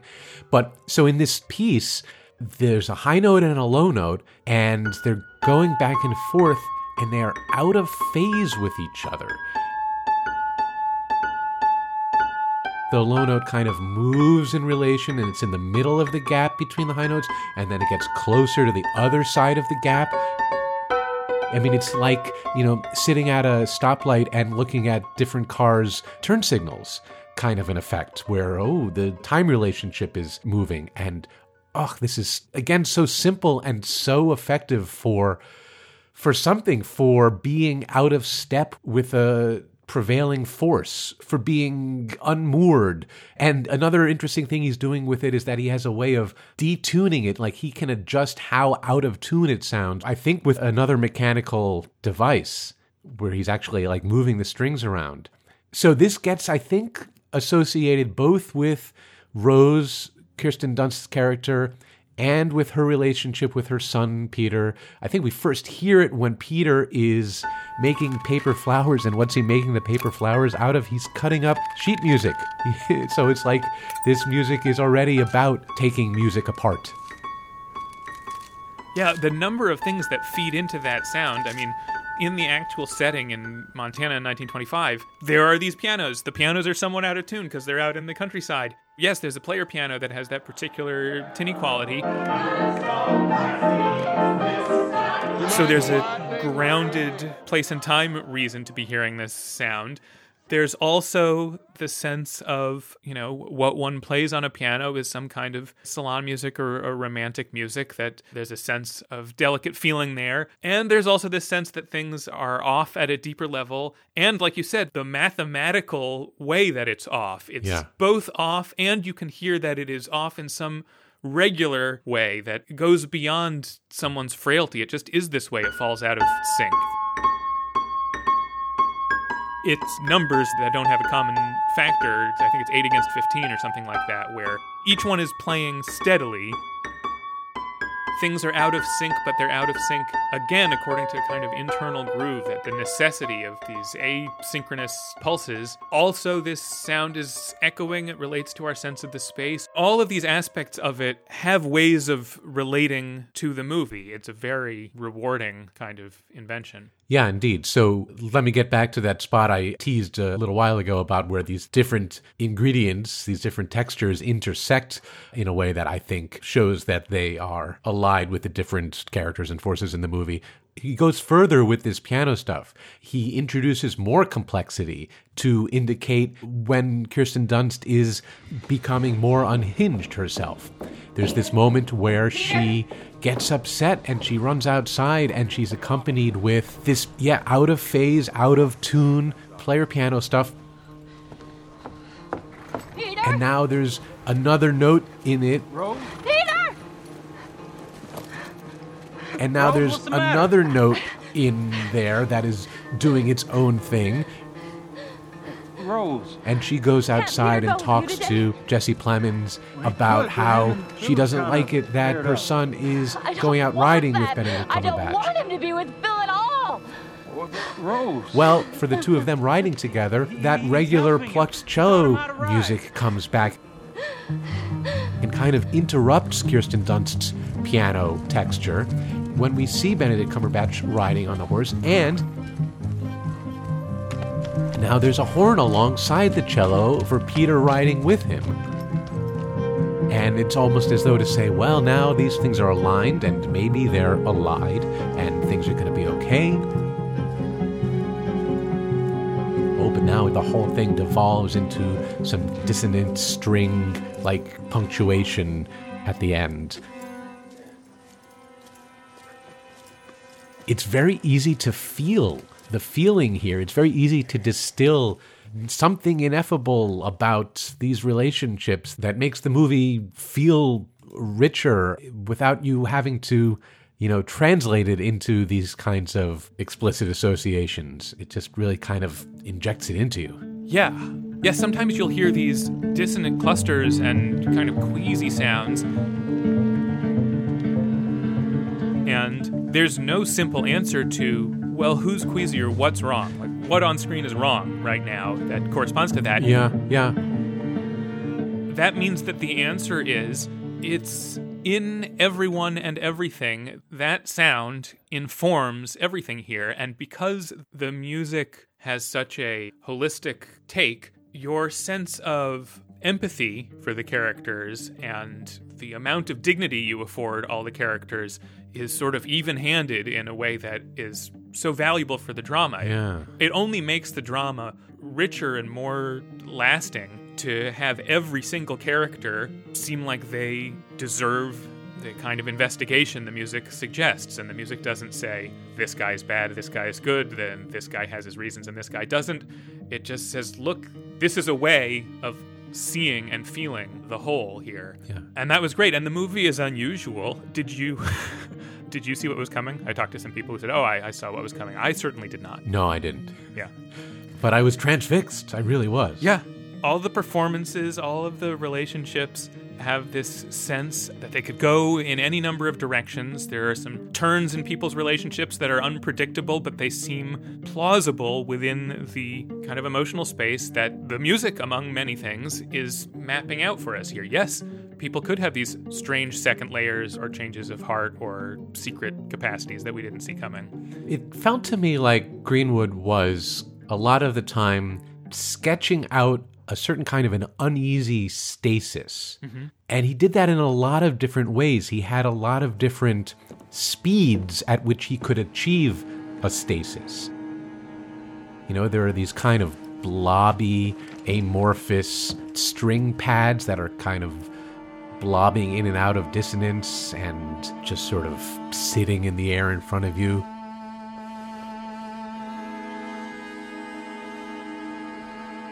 But he can also have a faster moving stasis, like that initial plucking stuff. Mm-hmm.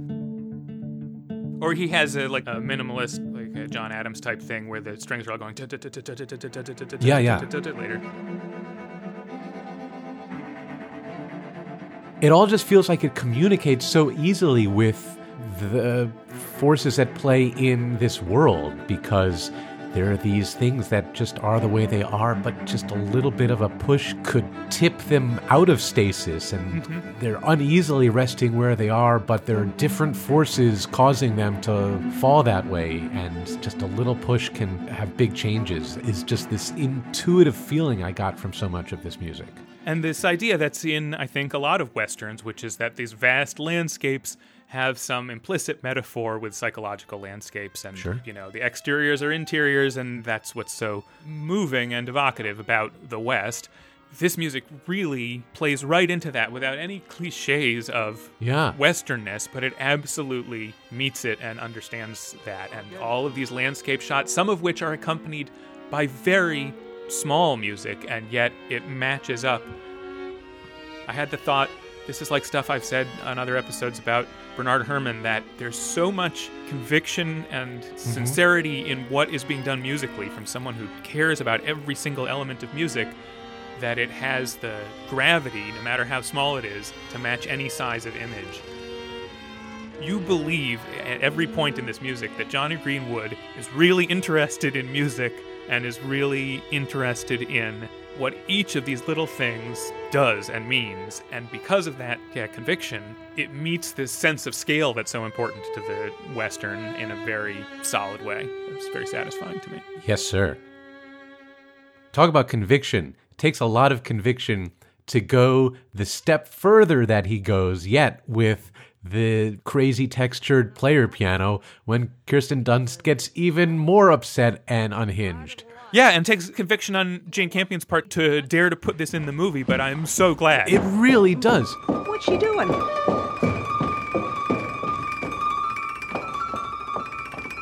This is a player piano out of control. He has programmed it to play in a way that a human could never play it. You know, it's like a it's like a wet robot. It, it's just going out of control. And when you first hear it, like it takes you a moment to understand. Oh, okay, this is the score is really saying this. Like this is not a sound coming out of the movie. You had to think about it for a second, but no, it's really daring to put that there. It made me feel just alive in the story. Yeah, it's like cerebral in the very best sense. It encourages you to be thinking about what you were watching and experiencing. You know, to contrast with the uh, what we were talking about earlier on this episode, and I was saying, look, manipulation is all well and good, but it's not exactly what I care about in music. I heard an interview where Jane Campion was saying she loved working with Jonny Greenwood because her words, most movie music is manipulation and she hates manipulation. Yeah, that's not what this is. This is not trying to call up some default responses from you. It's trying to to give you a new input. model thinking and open the space for thinking and it wakes you up rather than lulling you. Yes. So before we wrap this up, I do also want to touch on a different material that he sets up, which is calmer and which is a little bit more straightforward of a musical thing to do that you might expect to have in a Western story. That is something that I would call, I think, the love theme. Mm-hmm. Feels to me like it was associated most with the relationship between Jesse Plemons and Kirsten Dunst. Mm-hmm. And it's, I think, just so well calculated.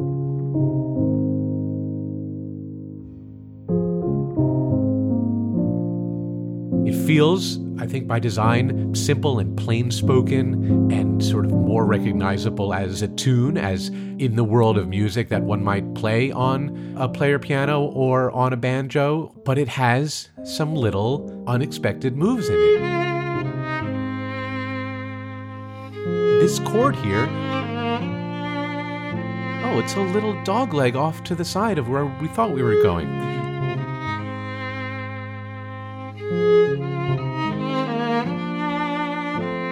And then it builds up but written right into it you hear this sense of taking some steps forward but falling back.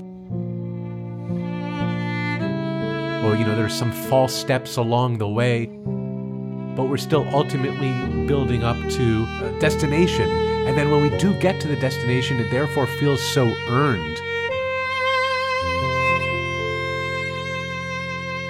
And it's just writ exactly how to feel about this relationship i felt it felt very immediate hmm But everything you're saying also arises out of just being intrigued by all of the potentials of music itself. Yeah. Jonny Greenwood's scores always sound to me like someone who can't help but be caring about what music can be and do all the time. And yes, when he's doing beauty and love and gentleness, it seems like a more meaningful vision of beauty and love and gentleness because it still has all of this awareness of every potential place it could go or could not go. right I also feel like we should just mention that when Kirsten Dunst in this movie is sort of pushed into playing the piano at oh a party, this is literally the stuff of nightmares I- it's so well done. It's so it's such a wonderful depiction of how awful it feels to have to play the piano in front of people. And, and say, you know, I'm not actually that good, and no one believes you because they don't even care whether it's true. Such a great sequence. And Jonny Greenwood said he was asked to pick the piece to make this all awful, and that it was his choice. And he, he said it was one of the proudest things he contributed to this movie that he said Jane Campion said find a piece that is a famous classical piece and is also obviously bad. and he picked this piece which is the Radetzky March by Johann Strauss Sr.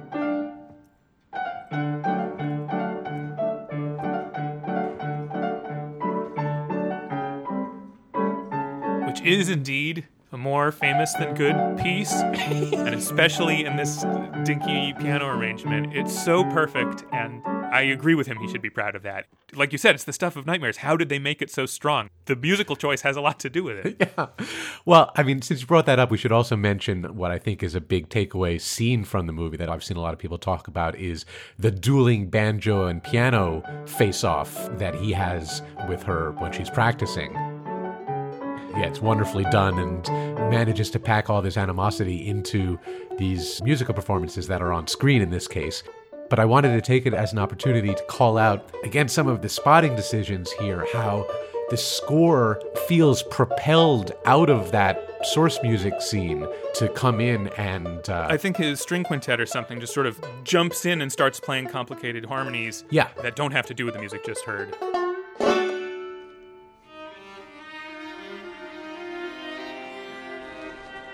No, it doesn't have to do with the music just heard, but the editing of it to have them just like be the necessary response immediately felt very potent. And there were some other moments like that, like uh, earlier spot where we see him playing his banjo and then he like gets frustrated and throws the banjo down on the bed and it makes, you know, an awkward don't do that to the banjo strings kind of noise. and then immediately, yeah, that propels these twisted strings to just emerge out of it very nicely considered in things like that. Again, things like that also happen later when he whistles vindictively at her, and then music knows just what to do immediately afterwards.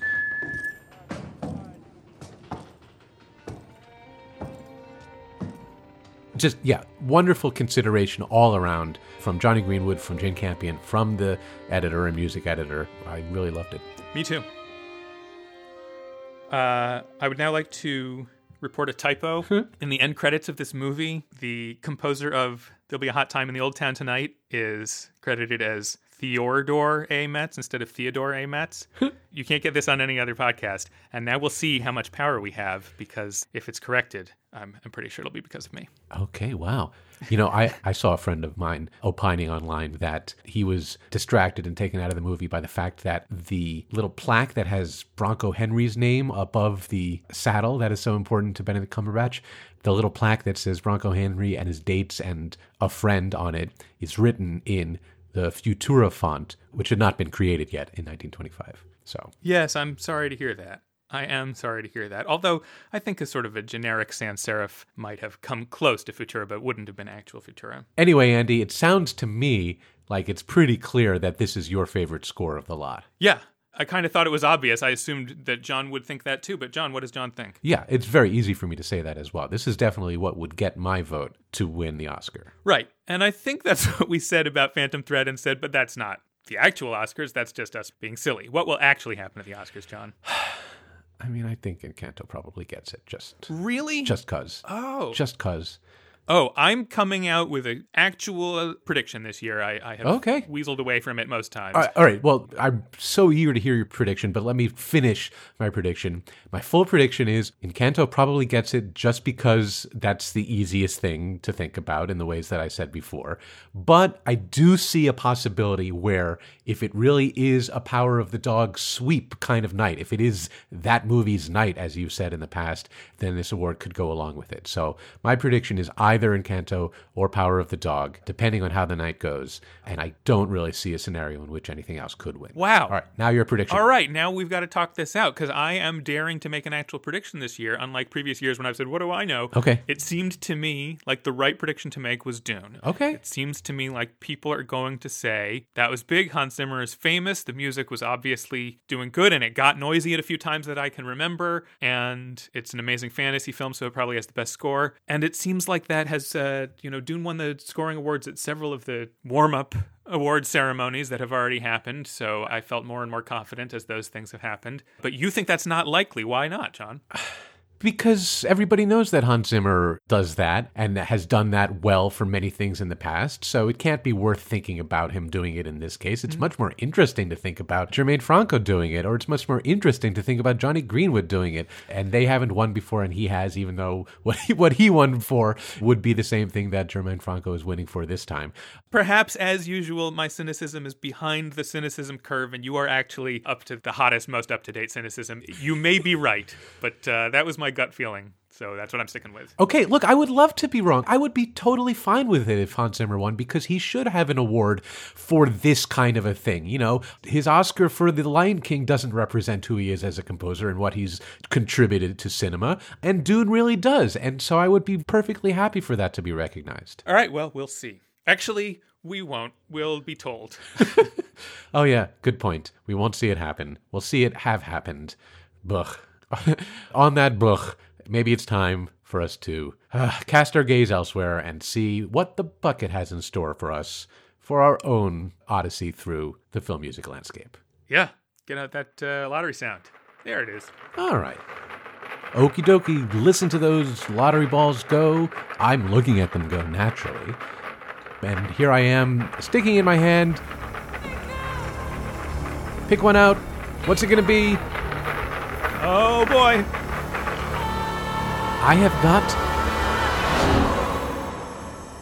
the 2004 score by Michael Giacchino for The Incredibles, the Pixar movie. Aha!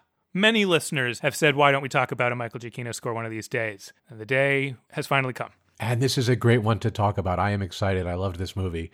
Yeah, I remember the sound of this. This is a whole other sound than anything we've ever talked about. This will be cool. I think it's going to be super cool. And I do know for a fact that many of our listeners will also be excited that this was what came out of the ball machine because we have recently started a Patreon, and one of the ways that we're excited to involve our patrons is that we ask them to vote to help narrow down the balls that go into the ball machine. Right. This score was in contention for the upcoming episode because it earned its way in through the vote on Patreon. And if you want to be in on the vote, come on down and join us there. Yeah, we've got bonus episodes of extra content waiting for you on Patreon as well. And in addition to Patreon, you can reach us on Twitter at Score Settlers. You can always write us reviews. That helps us too. And we thank all of our listeners for all of their listening. Yeah, good job listening to this one. this episode took up about uh, 12,000% of the time that will be devoted to this category on the Oscars broadcast. So well done. Yeah. All right, we'll see you next time. Yeah, we'll see you then. Incredibles next time. Looking forward to it. Good night, everybody. Good night.